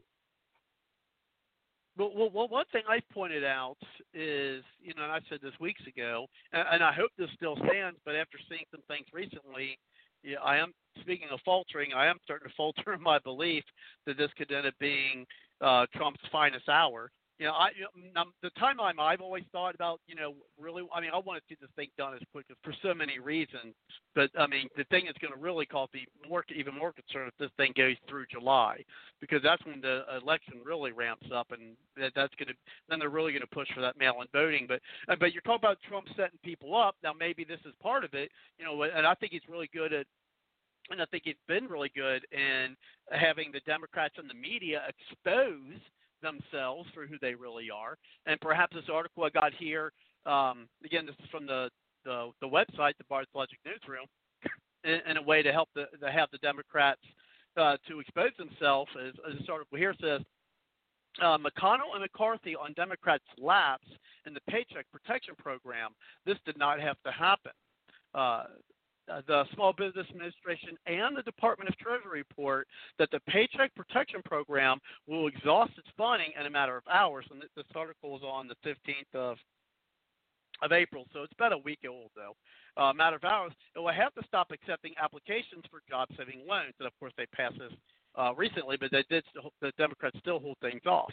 It's the Democrats have to spend uh, have spent days blocking emergency funding for Americans' paychecks, and now the uh, bipartisan program has run dry. This did not have to happen. Republicans have been sounding alarm for more than a week. Last Thursday, Senate Republicans tried a narrow and clean bill that would have simply put more money into the critical program without changing any of the underlying policies that passed the Senate and the House unanimously. Democrats blocked it even as the program is, is saving millions of American jobs. Speaker Pelosi uh, has uh, said she sees no data as to why we need it to keep, or need to keep funding it. Uh, as it has been stunning to watch our Democratic colleagues treat emergency funding for Americans' paychecks like a Republican priority, which they need to be goaded into supporting. Funding a bipartisan program should not be a partisan issue. This notion, excuse me, notion that crucial help for worker, working people is not appealing enough to Democrats without other additions send a strange message about their priorities. The cost of continued Democratic obstruction will be pink slips and shuttered businesses. We hope Democrats see reason soon and finally heed Republicans' repeated calls for funding a bill that can quickly earn unanimous consent from all 100 senators that become law. now, again, excuse me, uh, it has been, you know, passed since then, but they did hold off. Now, one of the things I wish I did have more information on because the Democrats are, are, are saying that the reason they held it off because they wanted money not only for the businesses, but they wanted money to go for testing for hospitals and things of that nature. Which, strangely enough, hospitals are actually and like nurses they're having a hard time with employment too because people can't go in there for elective surgeries or people like me I can't go in uh, to get my blood pressure checked things of that nature. You know by a professional instead of me at home. You know so we can't I mean we can't even go in to have those types of things checked out. And so even that's hurting them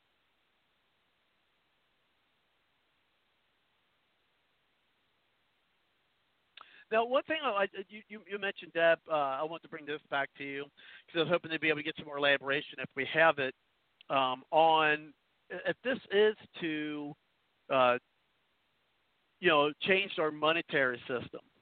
Um, and, and I've heard actually uh, when you've heard people on the uh, on the show that uh, are talking about the possibility of a new monetary system that needs to be more of a and, and you know, we've had people from the LaRouche PAC uh, talk about this, but I don't know if it's the same system you're discussing. But when you say they're trying to, they're going to change the monetary system, uh, what system are you referring them changing to? Globally, that's why this is a pandemic or a plandemic. that's a pandemic. That, there you go. um, it's not just us, and we're not the only ones that have to round up our corrupt. That's why it's taking time. You know, Italy's got to do it. You know, everybody that's getting a clean slate's got to do it. I don't know what the time frame is going to be. I will say this: um, someone brought up not being able to decode some of the things that um, Q puts out and trying to figure it out there's a sh- there's a um a YouTube show called uh, two by two, I think, and they're openly talking about reset on there. They're also someone on that show that's a decoder found out that all of those little symbols and numbers at the beginning of the Q drops match up to one of the emails from the Hillary dump that Assange did.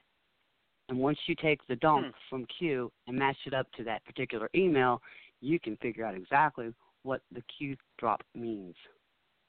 It's not so much of a riddle. That would that would be uh, Deb. That would, sorry, X twenty two, the X twenty two Yeah. report with Dave. Yeah, Yeah. and he's I listen to a couple today. sorry, I'm a little um, frog in my throat. Um, what did the frog say to the other frog? There's a man in my throat. Okay. Anyway, um, so X twenty two report. Yeah, he's got a whole bunch of these, and he's been following Q from the very beginning. And um, you look at some things that happened. Uh, Trump has a whole bunch of judges appointed, federal judge, because Obama didn't do that, thinking Hillary would appoint them. Big blunder. Um, the um, but the the Q drop the the the oh yeah the chair the chairs uh, uh, not just the chairs the board members of the Federal Reserve Obama didn't replace those either. So Trump is replacing that, and there's a Q drop that says the Patriots are in charge of the Federal Reserve. And the legislation that was passed in the stimulus indicates that the Federal Reserve of old has been changed to the positive, which is very good because the Federal Reserve is just wicked. Um, it's not federal. There is no reserve. Look it up in the blue section of your phone book. You won't find Federal Reserve. It's a private corporation. Okay, but um, so yeah, there's the X22 is is what is what you're talking about there, Deb. Right.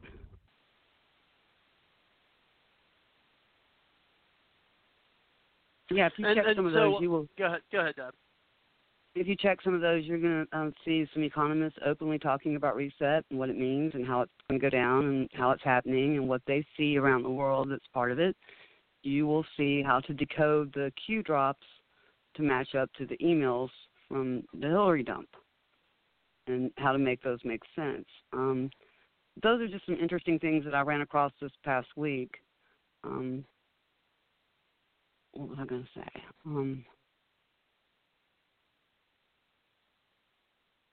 I lost my train Well, I do have I, well, I do have an audio um, that I that I that I've seen. Again, this is on the website. I mean, it's kind of you know it's a longer video. It is or audio. It's about 20 minutes, about 19 and a half minutes. I normally don't play them that long, but I do have it if people are interested. Um 'cause again, I've been kind of curious, you know, about this whole Q, you know, thing and QAnon. I don't really know that much about it. Um, but if you guys are interested, we we can have a part of the archive of uh, the show. I'll go ahead and play it. It's it, the guy talking, um, and he's doing his own analysis, and supposedly the guy who does you know analysis of what you know the Q drops as people put them. Um, it- it's interesting. He sounds a little dry, but I mean, if, if folks are open to it, I could go ahead and play that audio for you. Sure. Yeah, I mean, if you've got, yeah, if you guys want me to, to play it, okay. So what I'll do is, uh, I'll go ahead and because it's a longer one, and since it is a when it's a longer audio, uh, I'll mute folks' mics. And, for those who aren't uh, familiar with Q, I mean, I'm not that familiar. Maybe this would kind of give you a flavor uh, of what it's about. It, it, maybe it's something I haven't heard as much about as I used to. It used to be pretty, you know, it used to be a lot of a lot of stuff out there. Um, but you know I haven't heard you know or seen, seen a lot either. It's mostly on uh, you know Facebook. I've seen more about on Facebook than Twitter. But uh, oh gosh, I, you know CNN. I tell you what, they just posted something on Twitter, uh, and it's got Don Lemonade. I mean Lemon. Um, anyway, I just can't stand that guy. But let's go ahead and uh, I'll get that uh, keyed up for us. Um, so boy, somebody had some uh, background noise going on there. Uh, but let's go ahead and just kind of give us a flavor of um, you know what people are talking about when they talk about QAnon. because I know a lot of people out there are probably pretty curious about it. are ready. If you're looking for some information on Q's operation, you might want to check out my book, Calm Before the Storm. It has 17 chapters that cover some of the basic themes that Q has discussed in the first uh, two or three months of his operation. There's also a glossary at the back that discusses the most common abbreviations, acronyms, and terms uh, that Q uses. So you can pick that up at Barnes & Noble or Amazon. Now let's get into the decodes today. John Solomon explained to Lou Dobbs last night that a handful of indictments related to Spygate may be unsealed soon. I'll let you listen to this video. And we have been talking about, we have not been talking about the wrong things, but our leadership in Washington has been talking about the wrong things and feeding us pablum when, in point of fact, they are refusing to bring these people to justice. And I, I say refusing. This is outrageous that we're having this discussion well, in 2020. Yeah. Uh, it, it's just outrageous. We're talking about four years ago. Yeah, no, it's taken a very long time. And part of the reason is the FBI and the intelligence community are very good at obfuscating and hiding the truth, whether they redact things, claim they're classified, falsify documents, which they did in this case. They have done a good job. But I will say this there is some fairly significant evidence at this very moment, this week, the last couple of weeks, Lou, that there is some criminal investigative activity that I think will result in some actions coming out soon. It's not going to be a lot. Don't expect 10 or 12 indictments, but there could be a handful of indictments and much more information. And I think one very important thing the FBI had had something right. There was a campaign that was taking Russian information and trying to influence the election. It just wasn't Donald Trump's campaign. It was Hillary Clinton through the person of Christopher Steele and his Russian informants. Um, that has to be resolved. And, and one of the documents that are still sitting out there unchallenged, the intelligence assessment. We said, our intelligence committee said that uh, the Russians were trying to help Trump win, Hillary lose. That does not appear to be the case from the new body of evidence.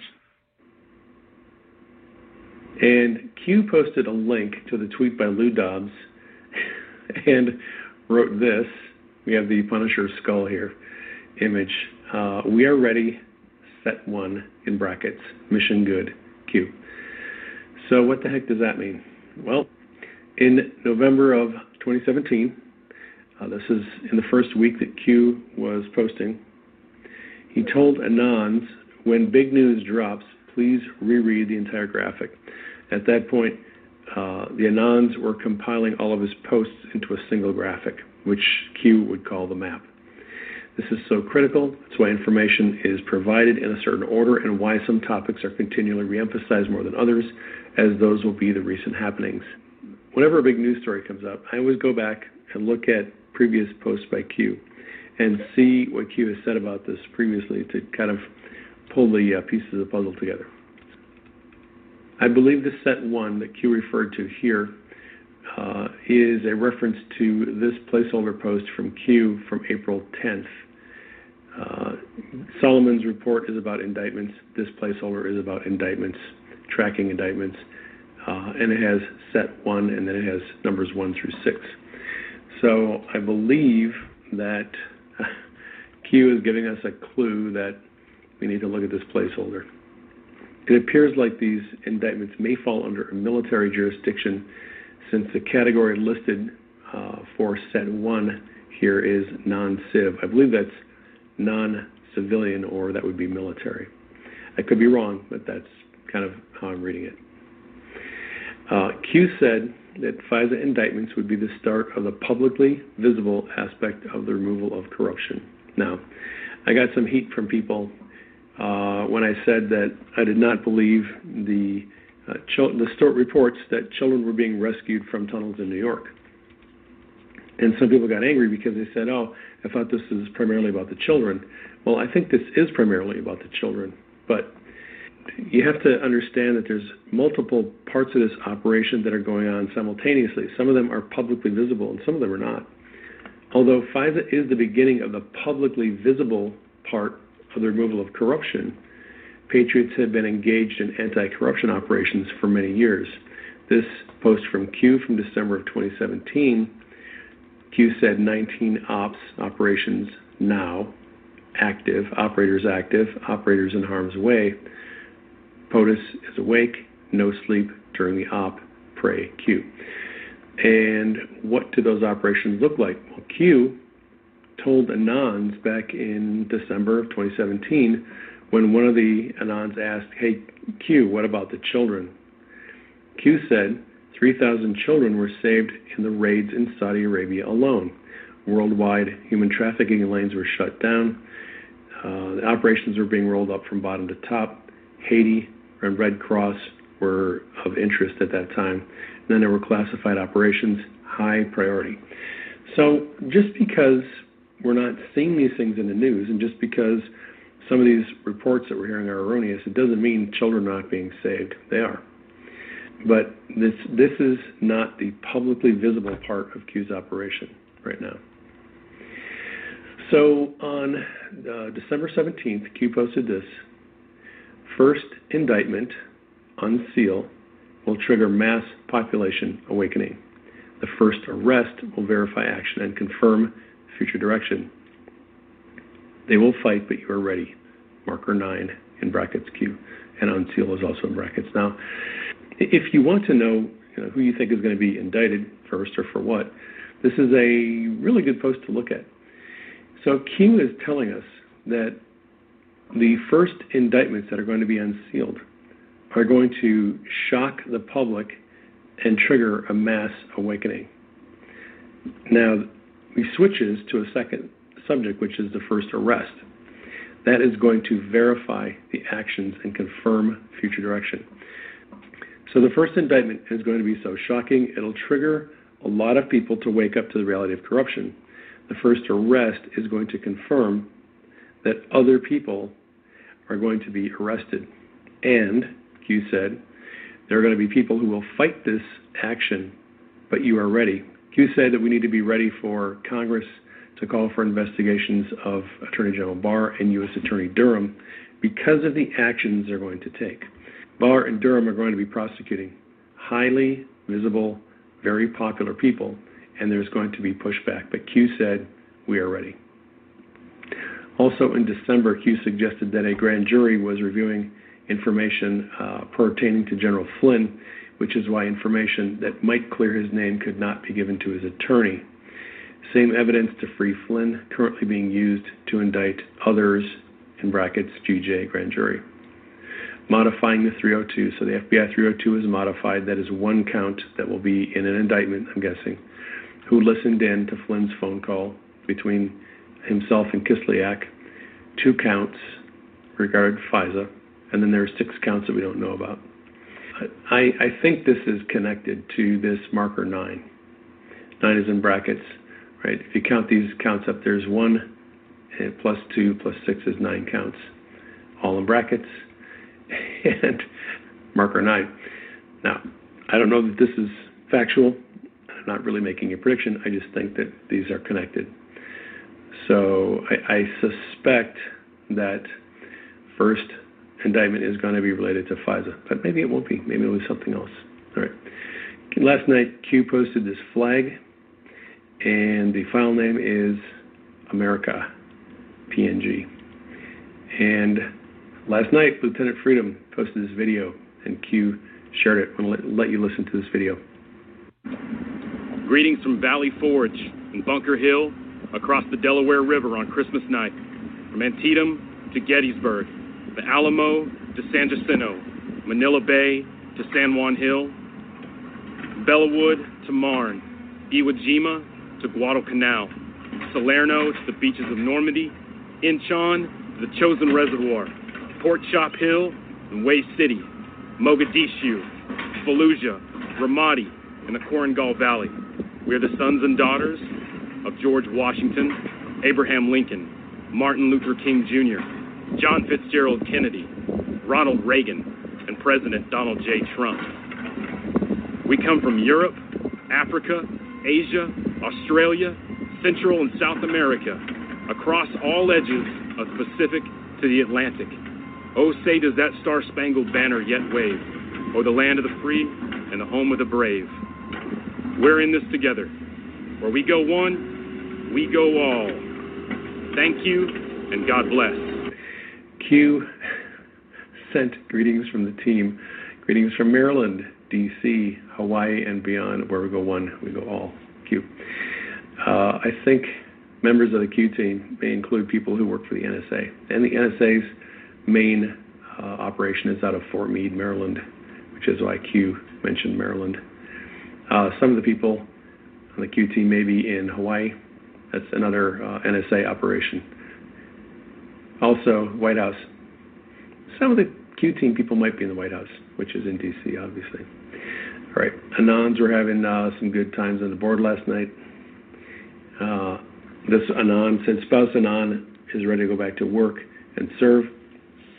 I hope the IC, the intelligence community, house gets cleaned thoroughly. Many true patriots who were purged by the prior corrupt administration are ready to step back in. Let's go. This Anon wrote, ex-military here, Q. Please don't let us down.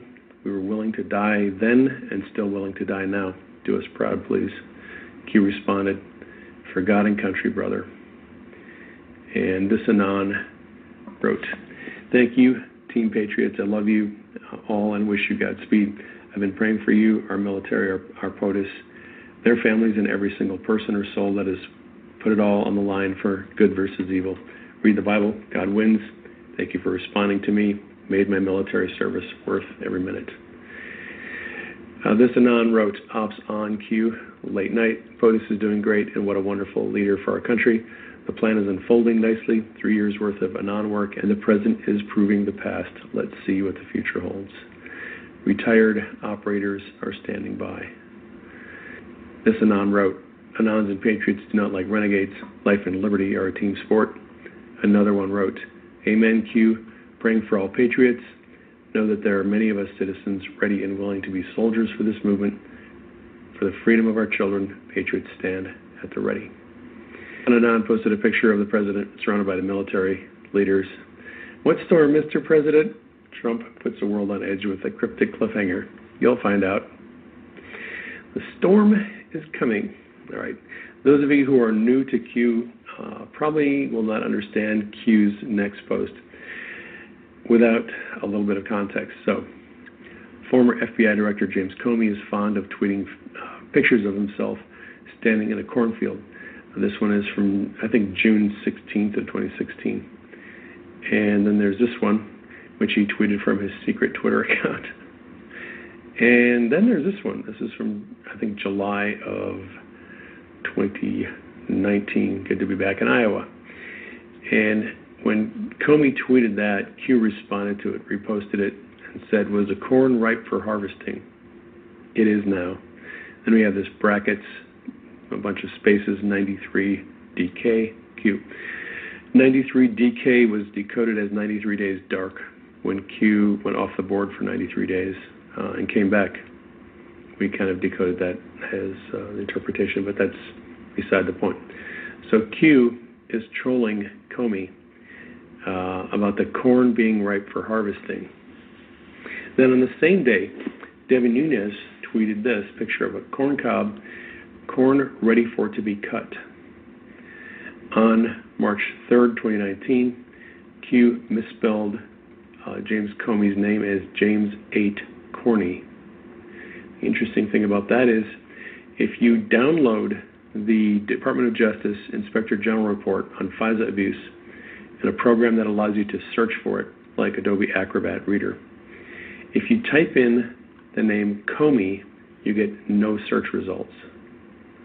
But if you type in the name Corney, C O R N E Y, all of the references to James Comey come up. Now, why do you suppose that would be? So, corn and cornfields are a meme used by the good guys to foreshadow the coming prosecution of the bad guys. And last night, Q posted another picture of a cornfield, and the file name is harvested cornfield JPEG. And then Q posted a link to another YouTube video. So I think Q is again a warning people like James Comey and others that uh, the time of prosecution is approaching. Just these um, nonverbal signs going back and forth. The video from Above and Beyond is called Rotations, and I don't have a whole lot of commentary on that other than to say it's possible that Q, using videos from the group Above and Beyond, might be sending a double meaning. Um, common use in the military. He went above and beyond the call of duty. Maybe that's uh, a second message being sent. I don't know. So this Anon wrote, Corny harvested. First arrest is going to be James Comey, JC in brackets, calling it now. And that's a possibility. Another possibility for the first indictment could be uh, Barack Obama. Q has been posting a lot about Obama lately, sort of warning and hinting that trouble is coming. I don't know who's going to be um, the first indictment. Uh, there are a lot of good possibilities. Q's warning that they will react strongly against the first indictment uh, kind of hints that it's going to be somebody well known and somebody that the establishment is going to want to support. Uh, I, I don't know who that's going to be. All right, this morning, Q posted two lanterns in the window of a tower with no text, and the file name is just underscore JPEG. That's it. Uh, the Anons had a lot of observations on it, one if by land, two if by sea. Uh, this Anon said neither lamp is lit yet, but the signal is in place. This Anon said two if by sea, China imports shutting it down soon. Are you guys? I don't know if any of these interpretations are correct. If you do an image search, uh, you come up with this is uh, Rush Limbaugh's book about Paul Revere and the Revolution, and there are other ones, but um, our friend Enoch posted this last night. It was April 18th, 1775, when two lanterns were lit in the Old North Church, signaling the British were coming by sea. Paul Revere began his midnight ride to alert the Patriot militias. The next day was the official start of the American Revolution. It was the beginning of the battles of Lexington and Concord, shot heard around the world. I think that that's what Q is referring to. So, uh, if that's correct, and tomorrow is has a relevant day in Q's calendar, it could be interesting. This is a post from Cuba from uh, 2018. Where we go one, we go all. Drops will go fast. White House clean. Sig. Marker. Everything is planned. Years. Message. Unity. Awakening. We fight. Lexington. Concord. Stay together. Q. And uh, it's interesting. I found this Twitter account. It's um, at Old North 1723. Some good news this weekend. The two iconic steeple lanterns at Old North will be set aglow as beacons of perseverance, resilience, and solidarity. People from across the world can join us uh, on YouTube at 7:25 to watch the lighting. And then we have this tweet from Joe Biden, which is just my own personal commentary. He tweeted out Donald Trump says he's a wartime president. It's time for him to act like one. You know how the president has been saying, I'm a wartime president, uh, we're in a war, we're fighting this invisible enemy. I think the president is sending messages to us, letting us know that we are, in a sense, in a second revolution. We are taking our country back. We're taking back all of our countries. After the United States is uh, cleaned of corruption, Canada is going to be cleaned of corruption, and then we're going to move over to England and Ireland, Germany and France. Corruption is going to be cleaned worldwide. We are witnessing a global revolution, and it is not a violent war. It is a war where we're going to restore justice and freedom and independence from the tyrants who have been ruling our lives for hundreds of years. And that will get us caught up to Q. Thank you for joining me. Please keep me and Denise in prayer. Keep the president in prayer. Keep Q and the team in prayer. Love you all. Take care. I will catch you on the next broadcast. Wow. All I can say about that is that that's kind of hard to follow. I mean, uh, the riddles. I'm, you know, I guess I like some riddles and some I don't. I'm gonna go ahead and open up the mic, and I'm gonna bring uh, yourself uh, first in depth. Um, I'm glad you're able to uh, give us the call back in. Uh, I do see others on the call. If you'd like to chime in, uh, just uh, push the one on your number dial, and I'll get you into the show. Um, Actually, I was got somebody in who didn't have to get uh, chime in. But uh, Deb, it sounds like you're you may be the most versed, at least right now, uh, about Q. So if you could kind of help us through that, I'd really appreciate it. Some of this stuff, especially with Warren, I didn't quite understand the the the, the reason for the cornfield or or whatever, except the Comey part. I found that I found that kind of interesting. Oh, I'm not real sure where the cornfield thing comes in. I'm sure it's some kind of a term for something else. You know, um, he could have used the term game board. I don't know. You know, um, I'm just now figuring out that there's a way to decode these things using the Hillary emails, but I haven't gotten to actually sit down and do any of it yet.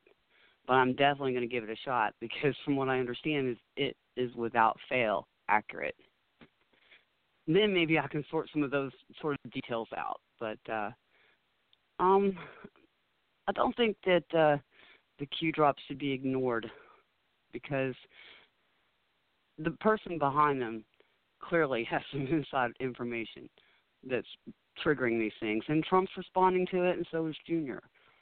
I mean, they wouldn't be running around with Q pins on their lapels if they weren't. There's definitely something there um, I just want to be able to decipher the little riddles a little better, the little hints and things like that. Um, myself. Um, there was some other points I wanted to make too, unless you want to continue on this one. No, go ahead. I just want to see if anyone else. I mean, it's just been an interest, you know, for a lot of folks, and I was kind of interested in it. So I just thought I'd play it. But again, it was, I knew when I listened to it the first time I was putting together, it was uh, it was really dry. But um, no, if you want to bring up something else there, um, no, go ahead. And, I, and actually, when you talk about some of the people who you know might get indicted, might get arrested, I'm I've got an article I'm going to get to. Uh, like to get to tonight. My gosh, we only got about an hour left before I get to close things up. This show goes too fast. I wish I had more time. I really do.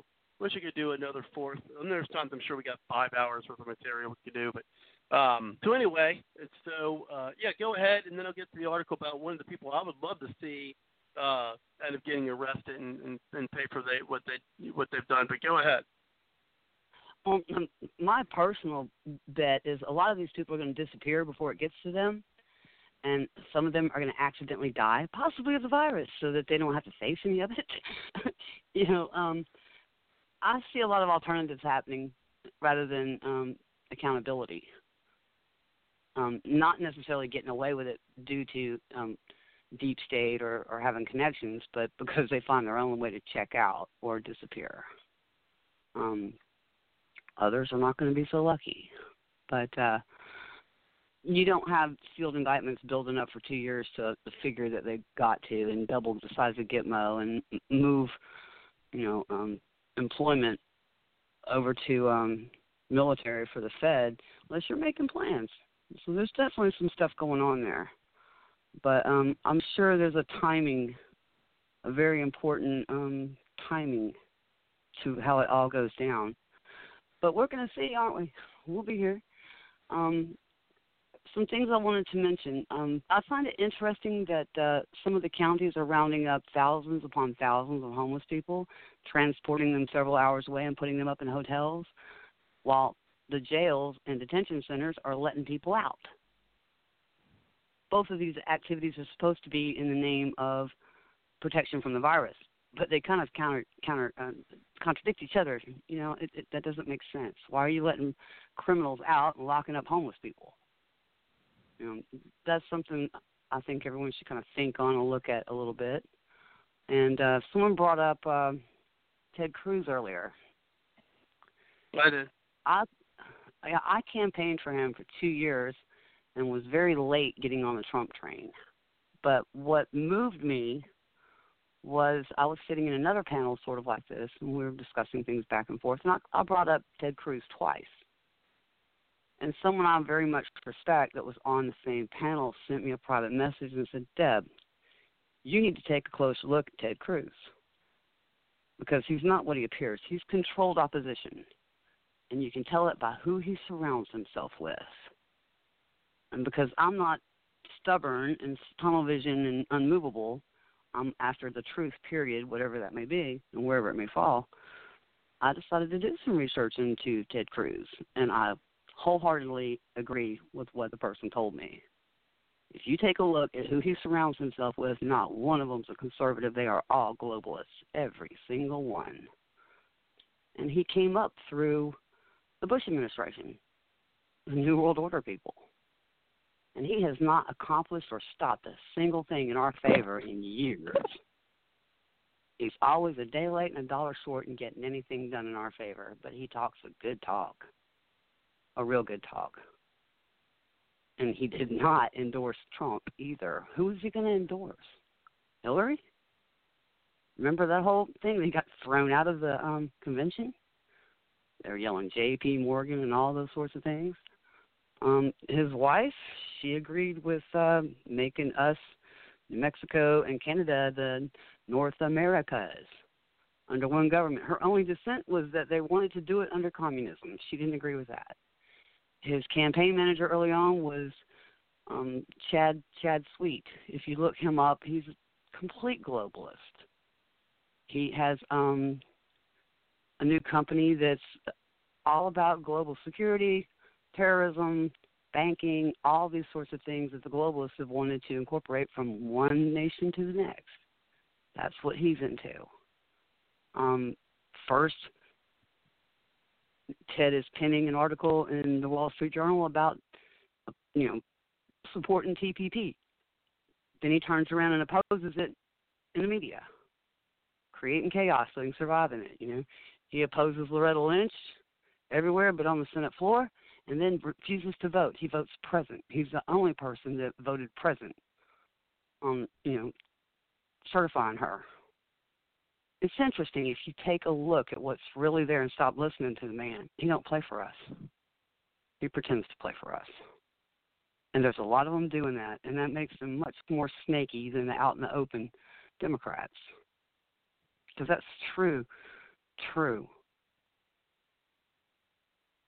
What do you, what's the word? Um, deception. Yeah, that's deception at the highest level. Being controlled opposition. I see Fox News as controlled opposition as well. What do you think about And- OAN? That, About that's, who? It's a new station. Uh, One American News. Right now. I think they're as far as broadcasters, they're the best going right now. Um, Yeah. From what I can tell, we do got a Skype Fox caller gave in. itself uh, away by I'm you, go ahead, Deb. I'm, I'm got a Skype call. I'm going to put get in the green room. So if you uh, lose audio, it's just be uh, getting your name. So go ahead, Deb. Fox gave itself away to me by not reporting and underreporting things that they should have been all over and just kind of, you know, passed on by. If they were really a conservative um, outlet for media, they would have touted those things to, you know, the tops of the mountains and back and did not. You know, it's it's a it's a choreographed dance that they do with the rest of the media. But of course, you know, the six entities that own all the media own them too. So, you know, be careful following nothing but them. Own I really like. I like them a lot. They're hard to find in certain places and tune into. You kind of got to work at that. And for, you know, red news, I really, really like Epoch Times. Their presses keep getting arson burned, which is a good indication they're telling the truth. but anyway, um, yeah, if you want the truth, you've got to go look for it. You're not going to get it on TV, and you're not going to get it from the main media. and you're not going to sure. get it. And you're not going to get it from. You're not going to get it from Google. I tell you what, something's got to be done about Google because let me tell you, and you know, any uh, trying to find something about you know, you know, pre, you know, Trump. eh, It's just all negative. I'm tired of it. But we do have uh, Mike from Singapore on the line. Who'd like to chime in now, folks? We got about 30 seconds before we go uh, through the live portion, which means that if your call drops, unfortunately, you will not be able to call back in. We will have our third hour.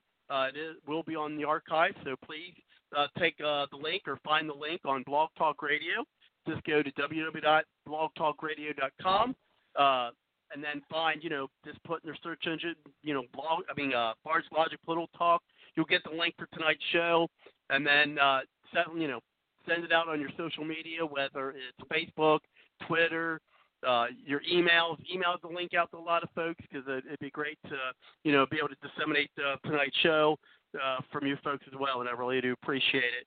And uh, speaking of that, um, you know, so don't let your calls drop, or else you will, you know won't be able to be a part of what we lovingly call Bard's Logic After Dark here.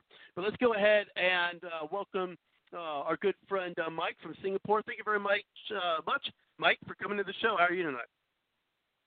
Oh, pretty good. Thank you very much for taking my call. And I believe Josh is online. I say hello uh, to Sir Josh and Suzette as well too.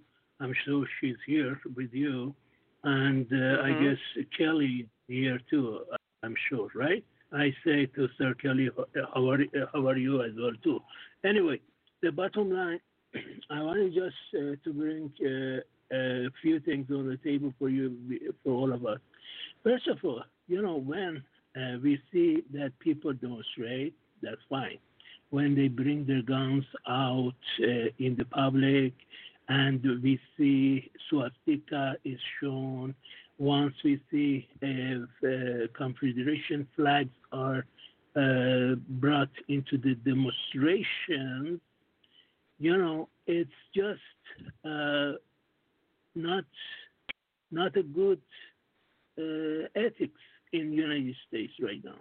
Because uh, it shows that if we have an election, which I don't think I will tell you we will not have election, but if we have an election and Donald Trump loses, and if he says no, everything is fake, everything is stolen from us, and you know this new liber- liberalism, uh, people uh, with guns and everything, you know we are going to turn United States to Beirut. It will be hell for all of us, and that's not acceptable from my point of view at all. I mean, if uh, I mean he just keeps saying liberate Detroit, liberate Harrisburg, Pennsylvania, liberate uh, Austin, Texas, etc. But the question is, uh, he uses the same frame, uh, same word as the PLO leader. He says liberate Palestine, liberate Palestine.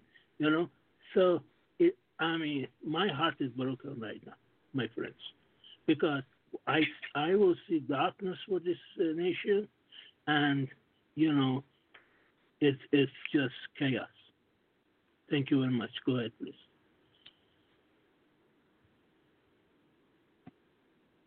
No, no, thank you very much. And one of the things you know I want to bring in tonight, and um, oh, there's people, you know, I, I find it interesting that you know, in liberals are so damn hypocritical. Is there's um, looking at Twitter, as you guys know, I've always multitask when I'm on here uh, on the show, and you know, I'm on Twitter, and there's this post about, um, you know, and and the lady at First Lodge, they're trying to get uh, some sympathy for I guess her name's Reality Leigh Winner. Uh, I guess she was a whistleblower. You know, she made this. Of course, she's a whistleblower trying to get against Trump administration. So she finds herself on the cover of Time magazine. You know, um, and then they're like, "Oh, you should let." So for leaking, you know, documents, it's it's illegal to leak, you know, classified documents, and say she's in prison for it. And of course, you know, uh, these liberals who would be the same per- people who think that Roger Stone should rot in jail. Um, you know, for what he did, and I should probably po- post that. Say to, to all the people on this post, you know, uh, should think that Roger Stone should get pardoned, right? Um, and so, of course, you know, the, the, I'm sure their hypocrisy will reign, and they'll be like, "Oh no way!" Blah blah blah blah blah. So yeah, it's just more liberal hypocrisy. You know, it's like, well, you know what? They broke the law, so don't be a hypocrite. You know, but anyway, you can't get you, you really can't get past it. I mean, that, that's kind of the problem of what's going on in America right now, is you know you're on one side or the other, and there's really no talking to e- each other. I mean, the people, and that's what I'm saying, you know, and it's, hard not to do. It's hard not to try to reach out to these liberal people. And we think that, oh my gosh, you know, if we could just show them the truth, that they'll actually listen. But I tell you what, there's not a liberal that I know anymore that is not so uh, overtake you know overtaken by Trump derangement syndrome. Which let me tell you something. Trump, you know, there are more people out there who are afflicted with Trump derangement syndrome than they are the coronavirus. You know, I mean seriously. You know, I mean it's unbelievable. You just you just cannot talk reason with these people. So and it's hard not to. I know you you you know you want to you see the posting this BS on on Twitter, you know, on Facebook and things of that nature. But I'm telling you, folks, those are not the people for us to focus on. I know it's hard, you know, because we want to be like, ah, wake up, but they won't because they already feel like they're woke, right? Um, and so, I mean, it's it's getting conservatives off their tail and moderates and populists. We need to get those you know, people off. We got to get you know reach out to independents. And let me tell you something. It's hard to find independents independents right now. I mean, it really is. Either they're on one side or the other. I mean, I mean, I don't spend all day on Twitter. I can, I can't. I don't have time to do that.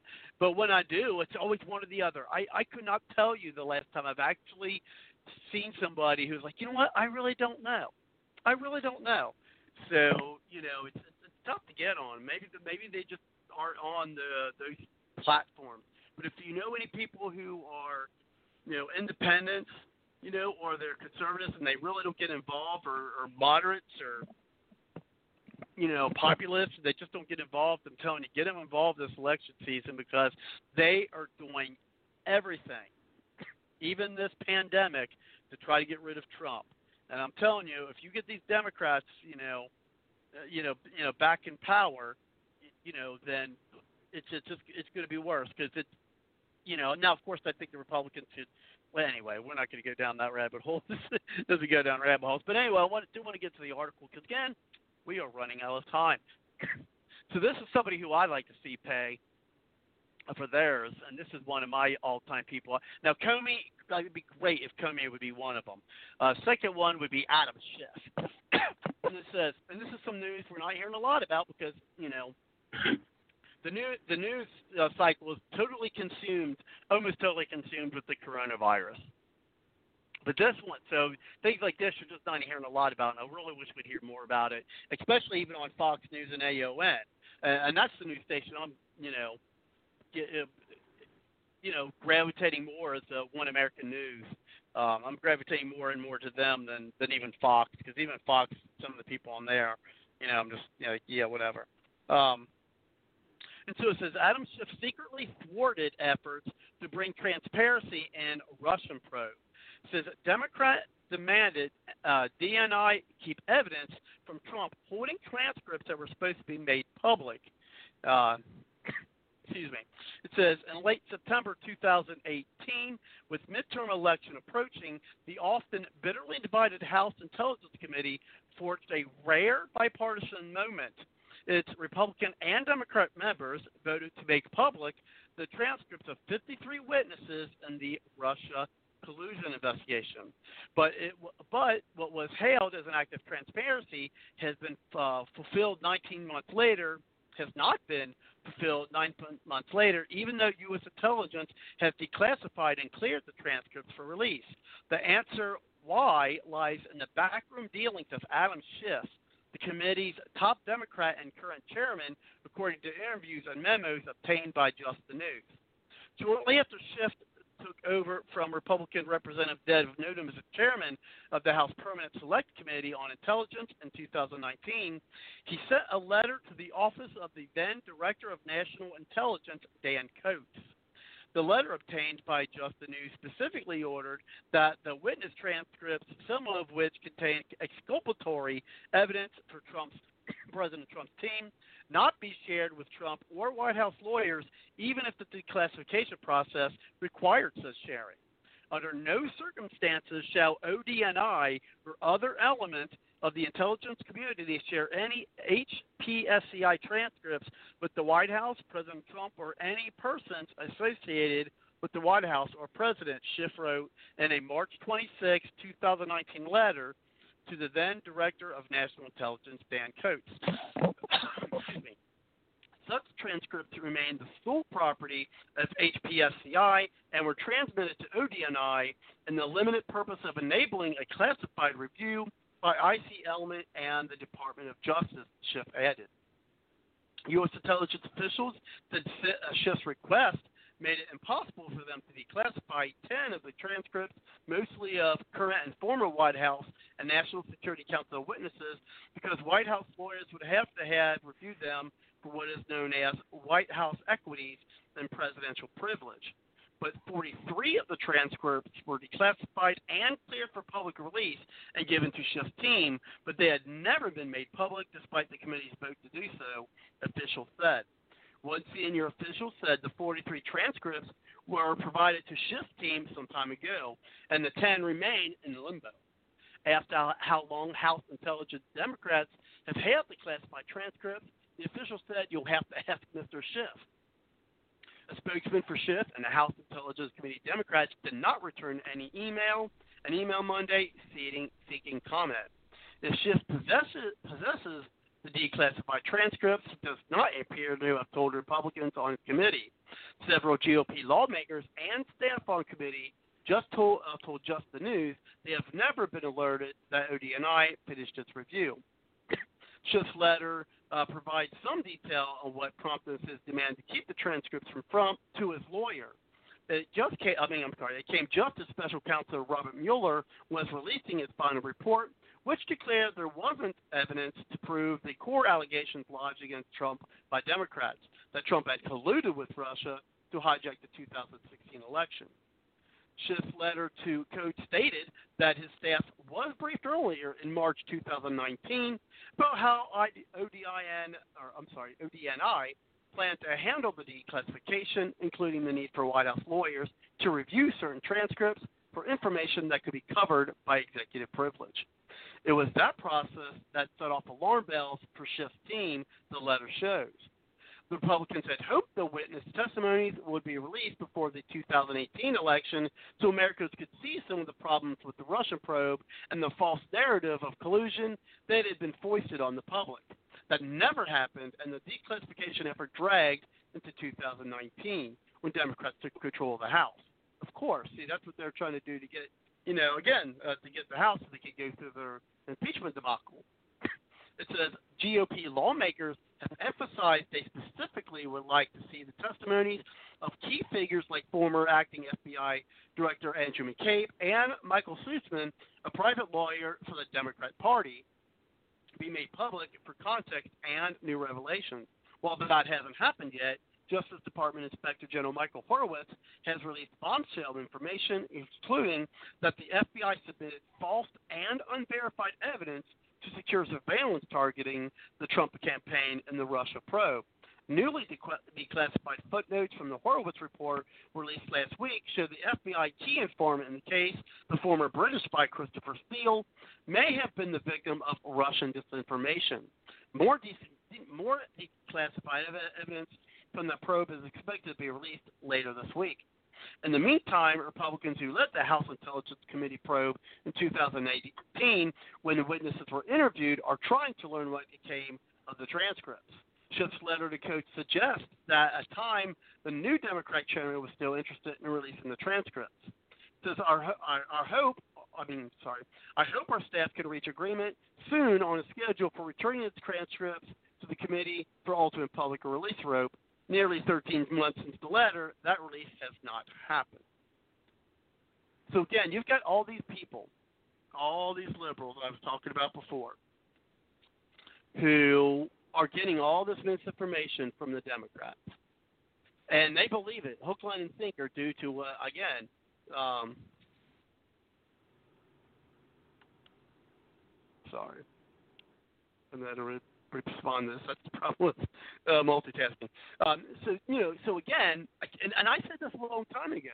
You know, if you remember, it's, it's the different things that they were, were doing to try to win the two, you know information that was being kept from the voters until 2018. Of course, for them to get the House. Now, historically, as people here know, that you know does you know kind of pendulum when it comes to you know the elections but I did find it odd, and remember, well, we've we've we've done analysis on this on just how many precincts flipped from from Trump uh, over to uh, to the Democrats. Now, of course, these they were dem, you know Democrats to be that districts that went to Trump. But still, I mean, again, I believe that they did have that information. So who knows? think about it. Think about the how. That's why I'm, I know I'm going off of a tangent, and I'm going to do a roundtable because we only got about 40 minutes before I have to uh, shut things down, um, and in about 35 minutes do closing comments. Uh, but that's why the, the, this election, not even the presidency, is so important. It's the House of Representatives. Because again, as I said earlier tonight, talk to your independent people, talk to your people who who are maybe even think about staying home or whatever. And we're going to have to be especially careful. And I, I really don't know how we need how we can do this.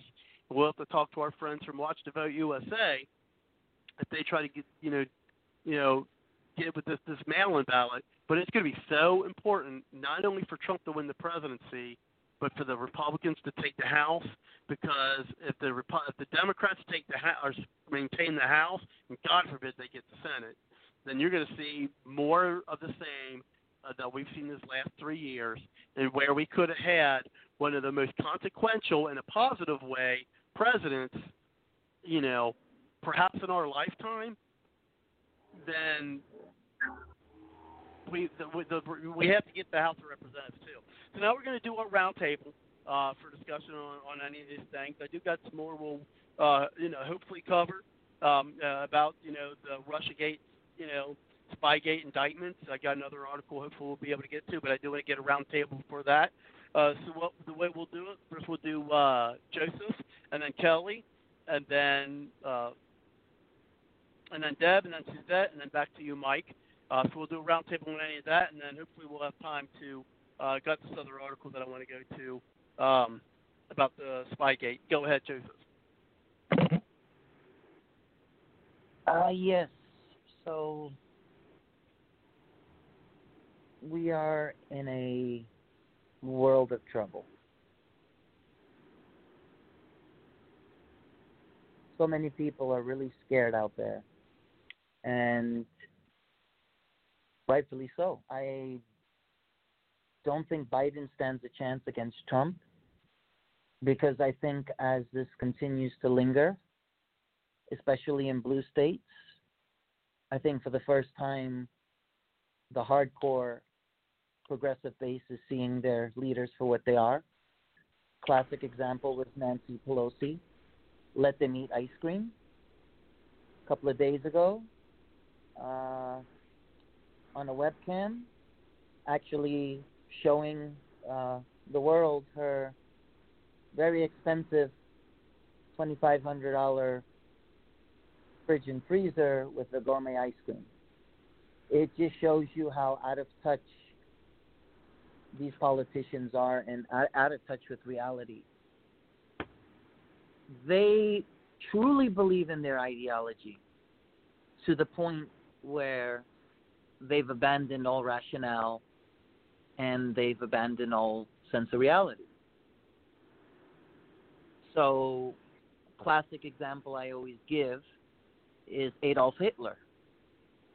What made him so powerful, how he rose to power, how he almost dominated the world, how he came close to taking over the world, uh, along with Japan and um, Italy, was that he truly believed in his ideology. He truly believed that the extermination of the Jews was a must, that this extermination of the Jews, they were the, the vermin that had, uh, you know, caused Germany the loss in World War One, and created the Treaty of Versailles, uh, Versailles. If I'm pronouncing it correctly, I hope I am.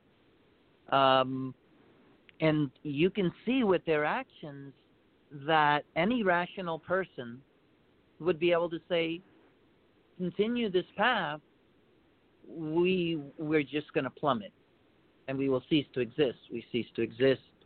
Nancy Pelosi, your gourmet ice cream in your refrigerator, and your beloved grandchildren, and everyone who you love, and that's any other politician as well, um, Chuck Schumer and um, you know Steny Hoyer and all the mob. I mean, they they're so sick into their ideology, they truly believe it. You know, because I some people question it. They go, Uh, no, they don't believe what they're peddling. You know, no, no, they do. They're showing it with their actions. I got to tell you something, guys. For over five years, I believe that this was just their platform and their agenda they were trying to push. I never for once really believed that they really believed in what they claimed they wanted others to believe in. I, I, I told myself, well, you know, they radically went all the way to the left, but they really don't believe it. That's just their platform. That's just what they. That's just their propaganda. But when this pandemic hit, that changed it all. And even prior to the pandemic, the actions of the governors and the uh, leaders who were warned by the CDC in the Trump administration back in January that the coronavirus was a serious threat. The, they, the Nancy Pelosi went on on air in San Francisco and told her native San Franciscans to just go out there and, and, and embrace being San Franciscans. And Mayor De Blasio went out there in New York and said, "Go out and just embrace being New Yorkers. This COVID 19 is not real. It's not a threat. Even if it was, we would be equipped to deal with it." They really believe it it's going to come to the point where the governors that are opening up, up, up the states as, as as as we speak, I have contemplated for the first time that it may be a possibility for me in a few months if things don't turn around uh, of me going to a red state, of me actually leaving Hawaii. I've been here for two and a half years. My God, I, I really fought hard to achieve everything I did, and it'd be a shame to kiss it all goodbye. But I'm I'm sorry. The mayor yesterday saying that he's going to issue the um, stay-at-home orders until May 31st. How much more would you like to cripple the economy to where nothing is left? So I'm actually thinking of moving to a red state where things are opening up. Now, is that a, a, a long-term resolution? No, no. It's just going to mean that half of our country will be functioning properly, but we'll have the imbalance where the other half won't. And eventually, the unbalanced half will eventually suck us down if we still continue to go down this road. So I'll leave you with this. One of my colleagues said that we need to have patience. I hear you. Patience sounds nice. But Tell that to the person who's hungry and their stomach is growling. Tell that person, uh, it's okay. Just continue going hungry and living in the streets and having no shelter no health care, no clothing. Patient. Okay. It's easy to say that when you are one of those lucky people that are blessed to be at home, have a job, or still have some sort of income, be able to have food on the table, have a nice bed to sleep on. Very easy to say that, but I think most of America has spoken. And these protests in 10 different states, as I predicted would be, is just the beginning. Just the beginning.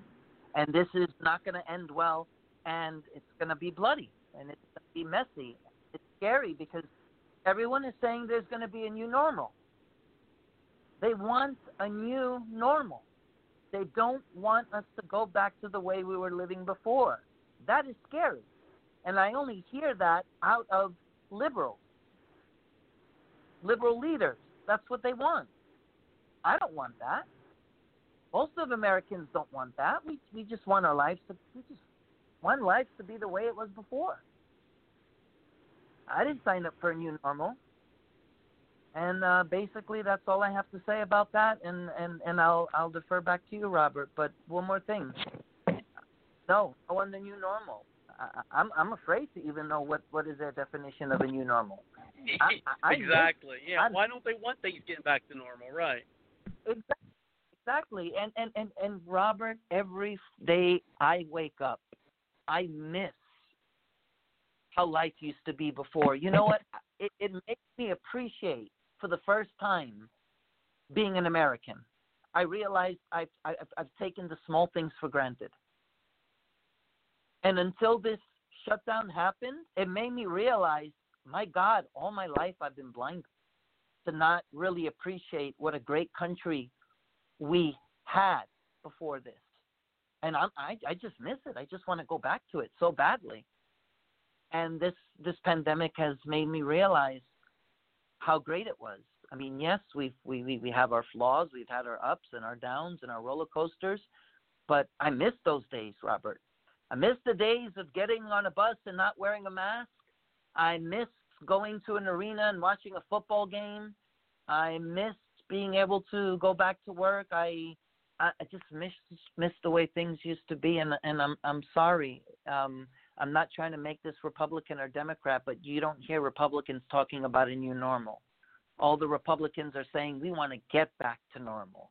It's the liberals, politics that are saying no, no, no. We we have to realize that there's going to be a new normal, and we're never going to go back to the normal. Well, you know what? Well, it could be. There will be hell to pay, Robert. Their day will come, and I tell you, Oh, I when it so. gets to streets and when it's blood and violence, it will be the point of no return. And let me tell you something, it will be like the French Revolution, where they'll be dragging these politicians out of their homes, swarming their guards, and it is a reality. What I am saying is not the ending of a horror movie, and believe me, it is very practical if we continue down this road, which we cannot think. And that and- will and- and- up. And I defer. Yeah, and listen to Pat. Uh, and listen to pa- I mean, listen to past episodes. I've been saying for a long time now that this country, I'm telling you, this country is headed towards a civil war. And maybe maybe not as bloody as the first one, but I've been saying for a long time if this uh, this keeps up, then and, and this is before the coronavirus. I mean, the thing is, is I mean, uh, and I, I hate repeating myself, but you know, I guess people do that in media and politics all the time. So, um, but I've been following politics since I was 10 years old. God, I'm about to age myself. I almost, I almost made that mistake. But I've been following politics for a long time, and since I was 10, and I won't say how many years, because then you guys could just do some simple math. But the thing is, is Alice, all the time I've been following politics. I have I seen where they disliked like uh, Bush, and they would call him Hitler and Hitler-esque and this and that, and the media would make fun of him, say he's stupid, and call him adult and this and that, blah blah blah. But I've never seen it where the hate was so deep. I mean, there's people. That, I mean, they they call him Hitler, and they'd be like, "Oh, he's a dumbass," and this and that.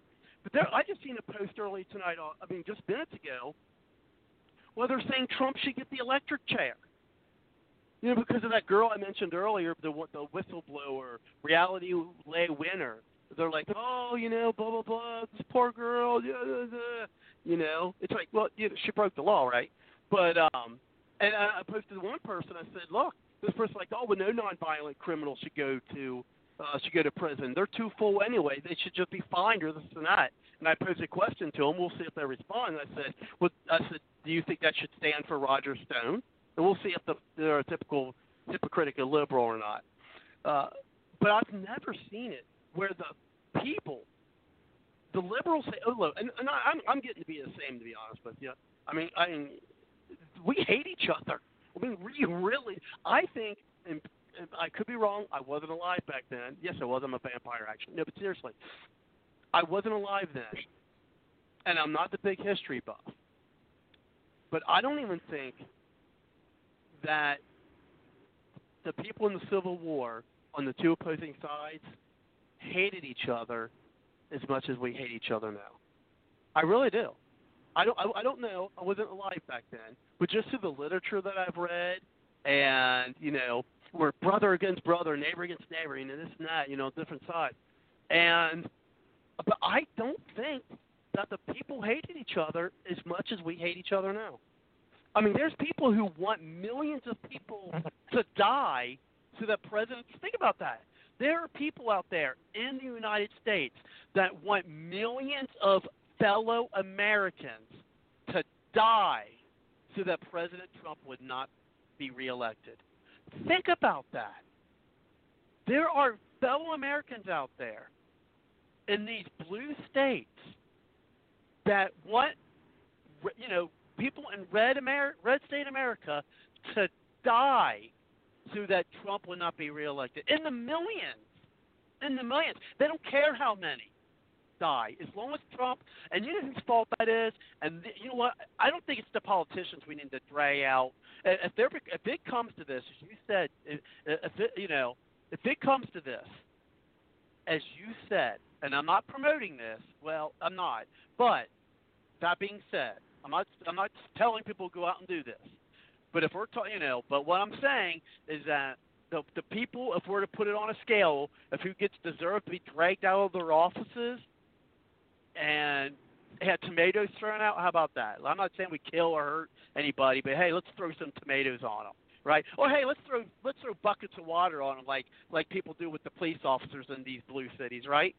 Okay, and then nothing happens to them. The people who need to be scared is the media. You want to talk about who's responsible for the hate in America? Let me tell you who's responsible for the hate in America. It's the media. We hate each other because of what the media is putting out there. They are the ones who are splitting up America. I put the full blame of the vitriol, the split, the hatred, and if we do get in the civil war like you're talking about, you know, and getting in the streets, these are the guys and gals who need to be dragged out of their offices and tarred and feathered. There we go. People are tarred and feathered back in those times. There, if there's people who need to be tarred and feathered, they need to be the media. These people, these hate mongers, and the media are the people, you know, who need to be, you know, tarred and feathered. Those are the people who are responsible. So if this ever comes down to violence, put the blame on who the blame really is. And it is the media. When people say that the media are the enemy of the state, they are the and they are the enemy of the state. They are the enemy of America. Their media is the enemy of America. Put the blame where the blame the, the blame you know it, it should be. Point the finger at them. I mean, yeah. uh, Because and is it bad because the people who are weak? Well, look again. I'm starting to feel it as well. But the thing is, is mine's reciprocal. Mine's reciprocal. They hate us. They hate what we stand for. They hate who we support. And, and sorry, I have a hard time loving somebody I hate. You know, I I I, I do. That's probably one of the reasons why you know I, I don't follow the Christian faith because you're supposed to love the people who who hate you. I can't do that. That's not in my wheelhouse. I I, I can't do that. You know, and here's the thing. That's going to Yeah, be our, that that maybe. Go, go ahead, Mike. I'm Why, why, going to jump, then jump why off. do you let me? Well, real quick, I want why I want do you let I want to keep your this. radio show? Because you What's say that? you hate me. Because you said you hate me, and you I cannot love uh, somebody that I hate. No, I said why know, then you didn't hear what I let, let me? That- no, oh, I'm getting, I'm, I'm getting, I'm getting, no, I'm getting to the point where there's these liberals out there, and there's these. I, you're not a liberal. I don't, you know, these liberals out there who, you know, well, no, I, I'm, what I'm saying is I hate the people who, who hate us. That's what I'm saying. Is it's reciprocal. That's what I'm saying. It's because they're showing so much hatred for us. I'm I, I'm starting to feel it back. I'm reciprocating that. Is what I'm saying. Uh, we don't But have we'll hate get- for you. I mean, we, we love all of you. Well, well, but I'm saying a lot of the liberals out there. That's what I'm talking about. I'm talking about a lot. Oh, okay, I'm talking okay. about the, a lot of. I understand. Yeah, I'm saying a lot of the liberals. Yeah, I'm saying a lot of the liberals out there. You know, not not all of them. I got a liberal friend at work. We haven't been able to talk to each other, it, but there's very few liberals that I can actually talk to that have not suffered from Trump derangement syndrome. But thing, here's the thing with my friend from work, and I'm sorry that I'm monopolizing a lot of the time tonight. I apologize for that. But when I get fired up, I just get off. Um, correspondent or somebody, uh, my correspondent, um, one of my correspondents here. I need to. There we go. So anyway, uh, oh, see, I hate when they people do that because leave my truck. That's why I have to go off on a team. When I go off, I gotta go off, or else I'll get distracted and I'll be focused on that. It's for me to, to get back to it. Um, oh my God, I have Biden syndrome. I'm just kidding. Uh, but but that's the thing. I mean, I get this this this this liberal friend at work who. But here's the thing that bothers me about about about him, and it's not about him and not about his personality. He's scared. He's scared about this this coronavirus thing. They have to not not just not even before Trump. The media had he is scared. I mean, before this coronavirus started coming up, we'd have conversations, and he was literally saying, "Oh, I'm afraid what happens if Trump doesn't get elected. I'm afraid what Trump is going to do." Again, this is the media because all these liberals they live in the echo chamber, right? They don't Mike, they don't listen to shows like this. They stay in that echo chamber where all they do is listen to the alphabet media. And all the alphabet media does, regardless of what station they're on, you can flip the station through any of the alphabet media and you're going to hear the same words and phrases and topics on every one of those damn shows. Every single one of them. They're going to say the same words and they're going to say the same phrases and they parrot them they they parrot each other. And that's all these liberals do. They live in this echo chamber. And these media personalities, they hate Donald Trump and they hate Donald Trump supporters. Just look at Don Lemon talking to this other guy and how they're they're scoffing and laughing at you know at Trump supporters.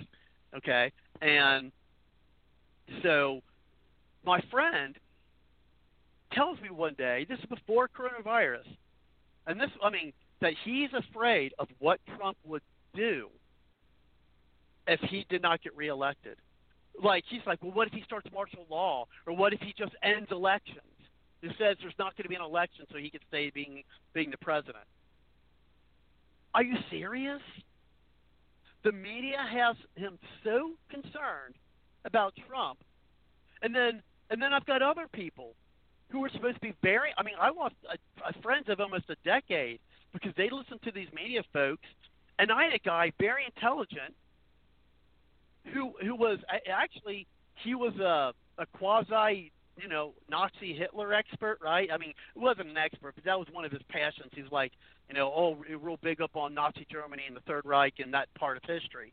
And this guy's and, and he's literally took on, you know, was comparing Trump with Hitler and, and quoting all the stuff that the that the um the liberals were when he was running for for president.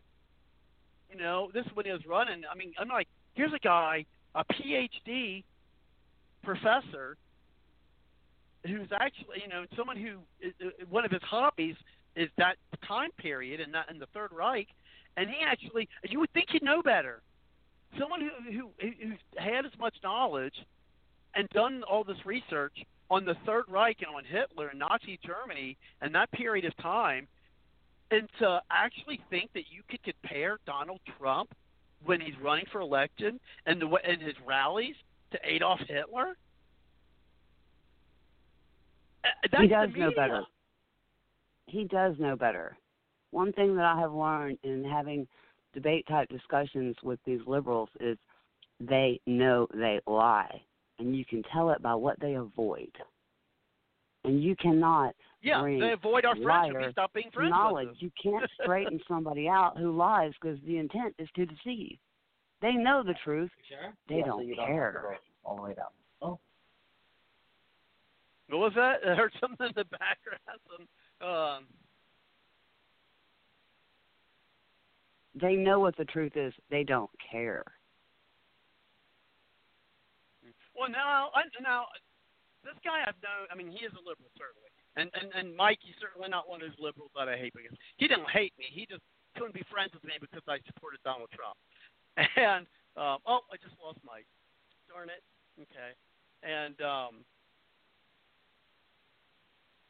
but yeah, I mean, now, uh, uh, anyway, I guess my, I guess Mike, I guess Mike considers himself a liberal. I don't know. I've, I would have never known that. But anyway, I, I'm gonna get off my my soapbox. I apologize, folks. I'm, I'm doing what? What's that? The eighth, um, the eighth deadly sin, uh, Kelly, and you're next actually, and that's holding the mic, and, and I was doing that, and I apologize. So let me go ahead and bring it back to you, Kelly. I, I apologize, folks. I was committing the eighth deadly sin. Go ahead. That's funny. That's funny. Oh yes, yeah. Eighth deadly sin, hogging the microphone. All right. So uh yeah, I had a coworker years ago. His name was Guy. Neat guy, and uh we would debate a little too much. We were both engineers, and uh but we were still friends enough. Uh He helped me move when I bought my house. I helped him uh move when he bought his house. and uh, hung out at his house a little bit after moving and had a beer and uh, yeah, he was a really neat person and um, just different opinions. And by the way, uh, hi Mike, it's glad to hear um, any opinions. Uh, roundtable discussion, we bring a lot of input and uh, think through things. And Joseph, I hope hope things. It sounds like you're in a tough time. You don't have to say any details, but I hope things get better for you. Texas is definitely a lot of conservative Californians are going to Texas. Anyway, but yeah, it's frustrating. I mean, when you when a person when you feel hated, I'm kind of clarifying this what you, you were saying, but when you feel hated, I remember in college there was a girl I loved. She loved me, but it was some just young blunders, and I wanted to slow down a little bit. And she was mad at hell with me. She was mad as hell with me, and uh I think because maybe I should have pulled the trigger and asked me asked her to marry me, but I was in grad school at the time. But things she did after, I'm like, I don't, I don't want to be around her because I just, I felt hated. I'm like, oh my gosh, you know. Anyway, um, so yeah, it's um, we were talking about extreme hatred, the media, the media, the media. You wonder if somebody's running the media is a puppeteer on the media causing Americans to hate each other, and this time we should be trying to come together a little better. Um, I do like some of the things Cuomo's done. Um, you know, I'm a libertarian, but anyway, so this thing about hate, um, there was this woman that wanted to get she. I think this was WorldNet Daily that reported this. WorldNet Daily reported that uh, some woman wanted to get infected with corona and go to every MAGA Trump rallies that she could and that's just sheer hatred. And um, Republicans typically are highly influenced by Christian thinking. Not all Republicans are Christians. Uh, maybe only half, maybe a third, maybe I don't know how many are really. Ron Paul was definitely a Christian. He got freedom figured out. But anyway, when you look at uh, the Bible, Ezekiel 18, verse 32, God says, I take no pleasure in the death of anyone. That's mind blowing. You mean even Adolf Hitler? You mean Stalin, et cetera, et cetera? So that's an interesting thing right there. But I, I, I know some liberal people, and there's a karaoke place. Kay and her husband, we don't agree, but we kind of enjoy each other's company and talk about life and other stuff. Um, they're just as human as I am. And by the way, Ramos versus Louisiana, a court case. Ginsburg and I believe, yeah, Sotomayor, or was it Kagan? Three liberals got with uh, three conservatives, and they ruled the same. It's a case about trial by jury. Are all 12 juror members required? Are they required for a unanimous verdict? Because some states are doing 10 out of 12 you're guilty. Um, and so Ramos versus Louisiana, um, they said unanimous all 12. That has been the historical standard, and that's what we hold up. And so uh, Ginsburg, Sotomayor, three liberal judges got with Gorsuch, Kavanaugh, I'm trying to remember the third conservative. So it was a 6 3 split. And I'm like, Roberts and Alito dissented? What? What? That was bizarre. But there are, uh, on occasions, on matters of justice, one of my uh, the, the conservatives and liberals will get together and defend our Constitution. I've been saying for years. If it wasn't for the Supreme Court, we would have lost our country years ago. Robert Huot Jackson was a, a liberal. He, he was one of my, in my lifetime, one of my favorite Supreme Court justices because he had liberty so well and and written well. Anyway, all right. So we go back to the Trump scenario. Um, Debbie introduced a theory. I've heard it actually. She was the first person. That, no, actually, second, second person, and then a third person introduced the idea that the Corona shutdown will be used to round up the bad guys that are corrupt, and then if there's a lot of left, there's going to be some rights and Republicans. Um, by the way, two Republicans have been indicted over Trump's um, presidency. Two Republican congressmen, one from New York, I think one from California. Republicans indicted grand jury justice. Who? That's the way it ought to be. But anyway, so Trump. Uh, some say, oh, he's just a shill. Some say, no, he's going to drain the swamp. Swamp, like he says. There's various opinions. We don't know. But I will tell you, if Trump was deep state, as in Bush Senior, Bush Junior, uh, Obama, if we had Hillary as president right now, the borders would not be going up. These trade uh, tariffs would not be happening because that's deep state New World Order. They like no tariffs. They like open borders. Um, Trump recently stopped all legal immigration into America except a couple special classes. So immigration, so that Corona doesn't come in anymore, and of course some people are not happy with that. Um, he was asked about vote by mail. Biden is totally for vote by mail. That happens nationwide. We're done. But Trump says no, we're not doing vote by mail. If Trump was Hillary Clinton, he'd be saying, yes, let's do vote by mail. What about the stimulus for big corporations? We're not allowing stock buybacks. That's what a deep state person. If Hillary, oh yeah, stock back buybacks are fine. Deep state. Notice I mentioned Republicans and Democrats when I said deep state presidents. So I think I think Trump is the real thing. Simply ask if Hillary was in his place, what would she do? She'd do things way differently. Okay, so Jerome Corsi, WorldNet Daily investigative researcher, award-winning. Um, I watched him on a video giving a conference where the last couple of years of Obama's presidency, he had been approached by military generals who wanted to do a coup d'état. Well, they had been planning it for a couple of years, and they were like six weeks out.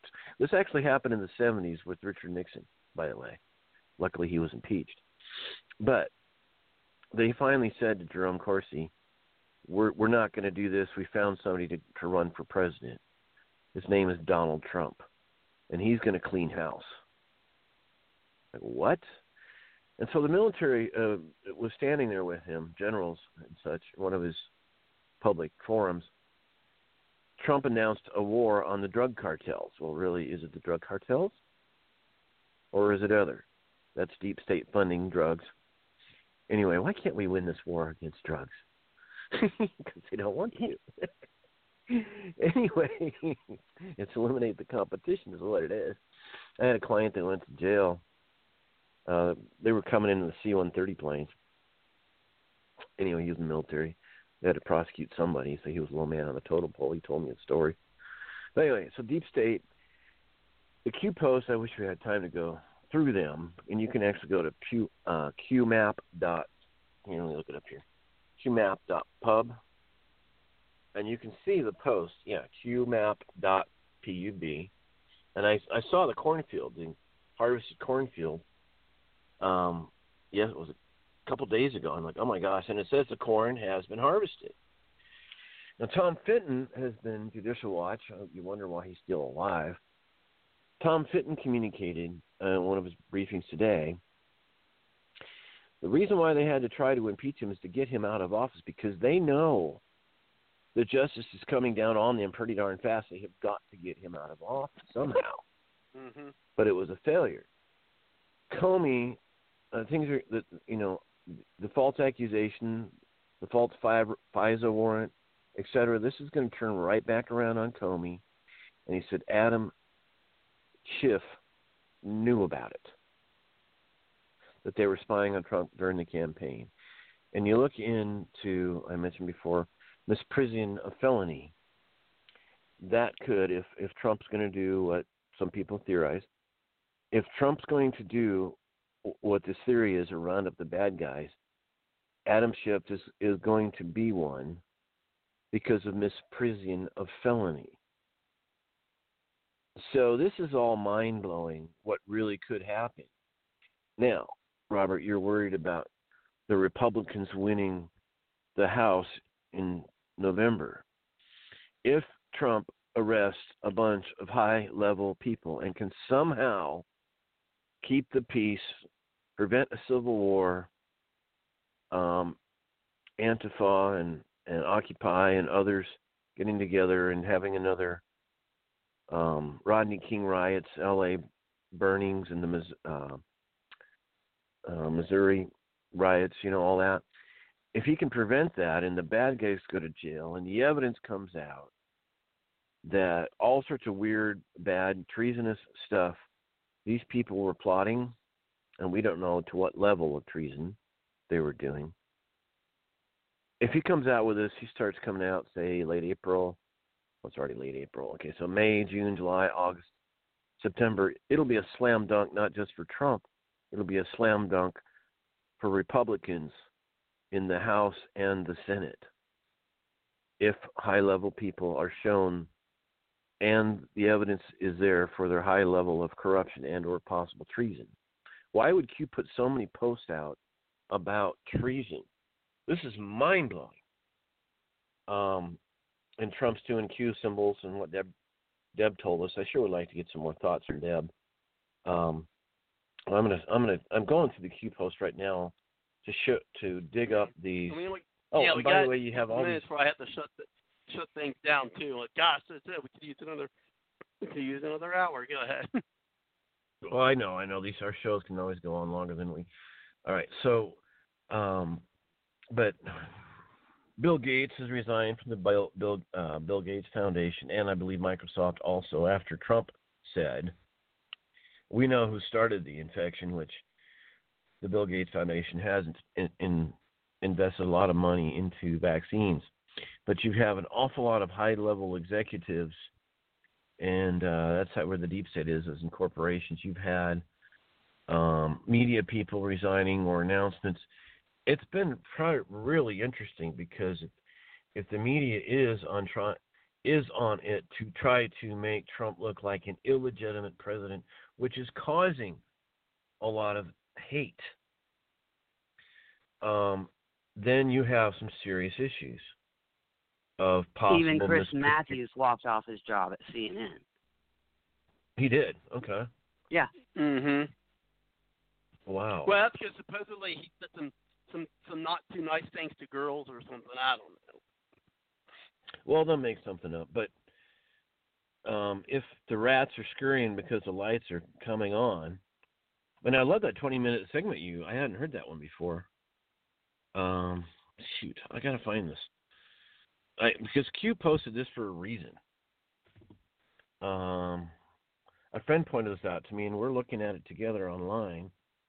Because you know, on my phone here, oh, I gotta find them. All all these different forms of treason in the federal statutes, 18 USC. Uh, it's killing me. I can't find it quick enough. Um, yeah, if you read these Q posts, you just go to qmap.pub and you start reading these. It's fascinating. It's absolutely fascinating. And maybe the real problem is it's just, oh, here we go. It's just taken so long to set up a government and then start getting the bad guys work up the chain of command to the top of the to- totem pole. All right, here we go. 18 USC, treason. Uh, Section 2381, treason. 2382, misprision of treason. 2383, rebellion or insurrection. 2384. Again, these are Q posts. 2384, seditious conspiracy. 2385, advocating overthrow of government. 2386, registration of certain organizations. 2387, activities affecting armed services generally. Uh, 2388, activities affecting armed forces during war. Section 2389, recruiting for service against United States. 2390, enlistment to serve against United States. These are one, two, three, one, two, three, four, five, six, seven, eight, nine, ten. Ten statutes on treason or close to it. And depending upon the level of treason, there can be capital punishment. So I I would encourage people to watch Q. I mean I I I don't know if I believe that Trump's gonna use the corona to round all these people up, or even if it's going to happen, but I sure want it to. and I wrote a book about the grand jury. Um, did send with it one Trump Tower years ago, but anyway, um, so I I would love to see the bad guys get rounded up, and if they're Republican or Democrat, I don't care. Fiat Justitia Ruat Caelum. I'll turn that over back to you. Well, go ahead and uh, darn it, I don't even have any time. Um, I got about uh, 30 seconds, uh, literally. I just want to say about really 20. quick. Go ahead, Susan. Yeah, charges just do yourself stand in for most of the people then have to that in Trump. Administration or most of those charges won't stand under the Obama administration because of the fact that they already resigned. You can't charge them after they've resigned. That's why they resigned before they were fired. That's it. Back to you, Robert. Oh, thank you. Go ahead, Deb. There's about literally uh, 20 seconds and I have to close things out. Go ahead. Two videos you need to try to find on YouTube. Fall of the Cabal. That's a documentary, and then there's like a 12 part series that will show you who's getting rounded up. Out of Shadows will show you how the media, Hollywood, music industry, advertising, how they're all doing social manipulation. The news says the same thing no matter what city you're in, word for word. Out of the shadows. Out of the shadows. yes. Yeah, Liz Crokin. Yeah, out of the shadows. Okay, Very well, thank you very much, Everyone should check is this a- out. a a great show. We'll see you guys next week. I invite everyone, of course, to come back uh, again next week. And also, yes, please uh, go to Blog Talk Radio and find Bard's Logic Political Talk. Find the link to the night show, and you know, post it out on your Facebook, your Twitter, uh, email folks, for they can uh, get the information that I think is uh, very important uh, to get out there to uh, the folks so they can disseminate the, their, as I mentioned earlier, independent friends and people who you know want to get informed by things you were not going to hear, uh, certainly from the liberal news, but sometimes even the conservative news. But I want tonight, as I do most nights, I can't say every now because we haven't been able to, and that is by the song by Aubrey Ashburn. And we'll see you next week, all. Take care and good night. Good night.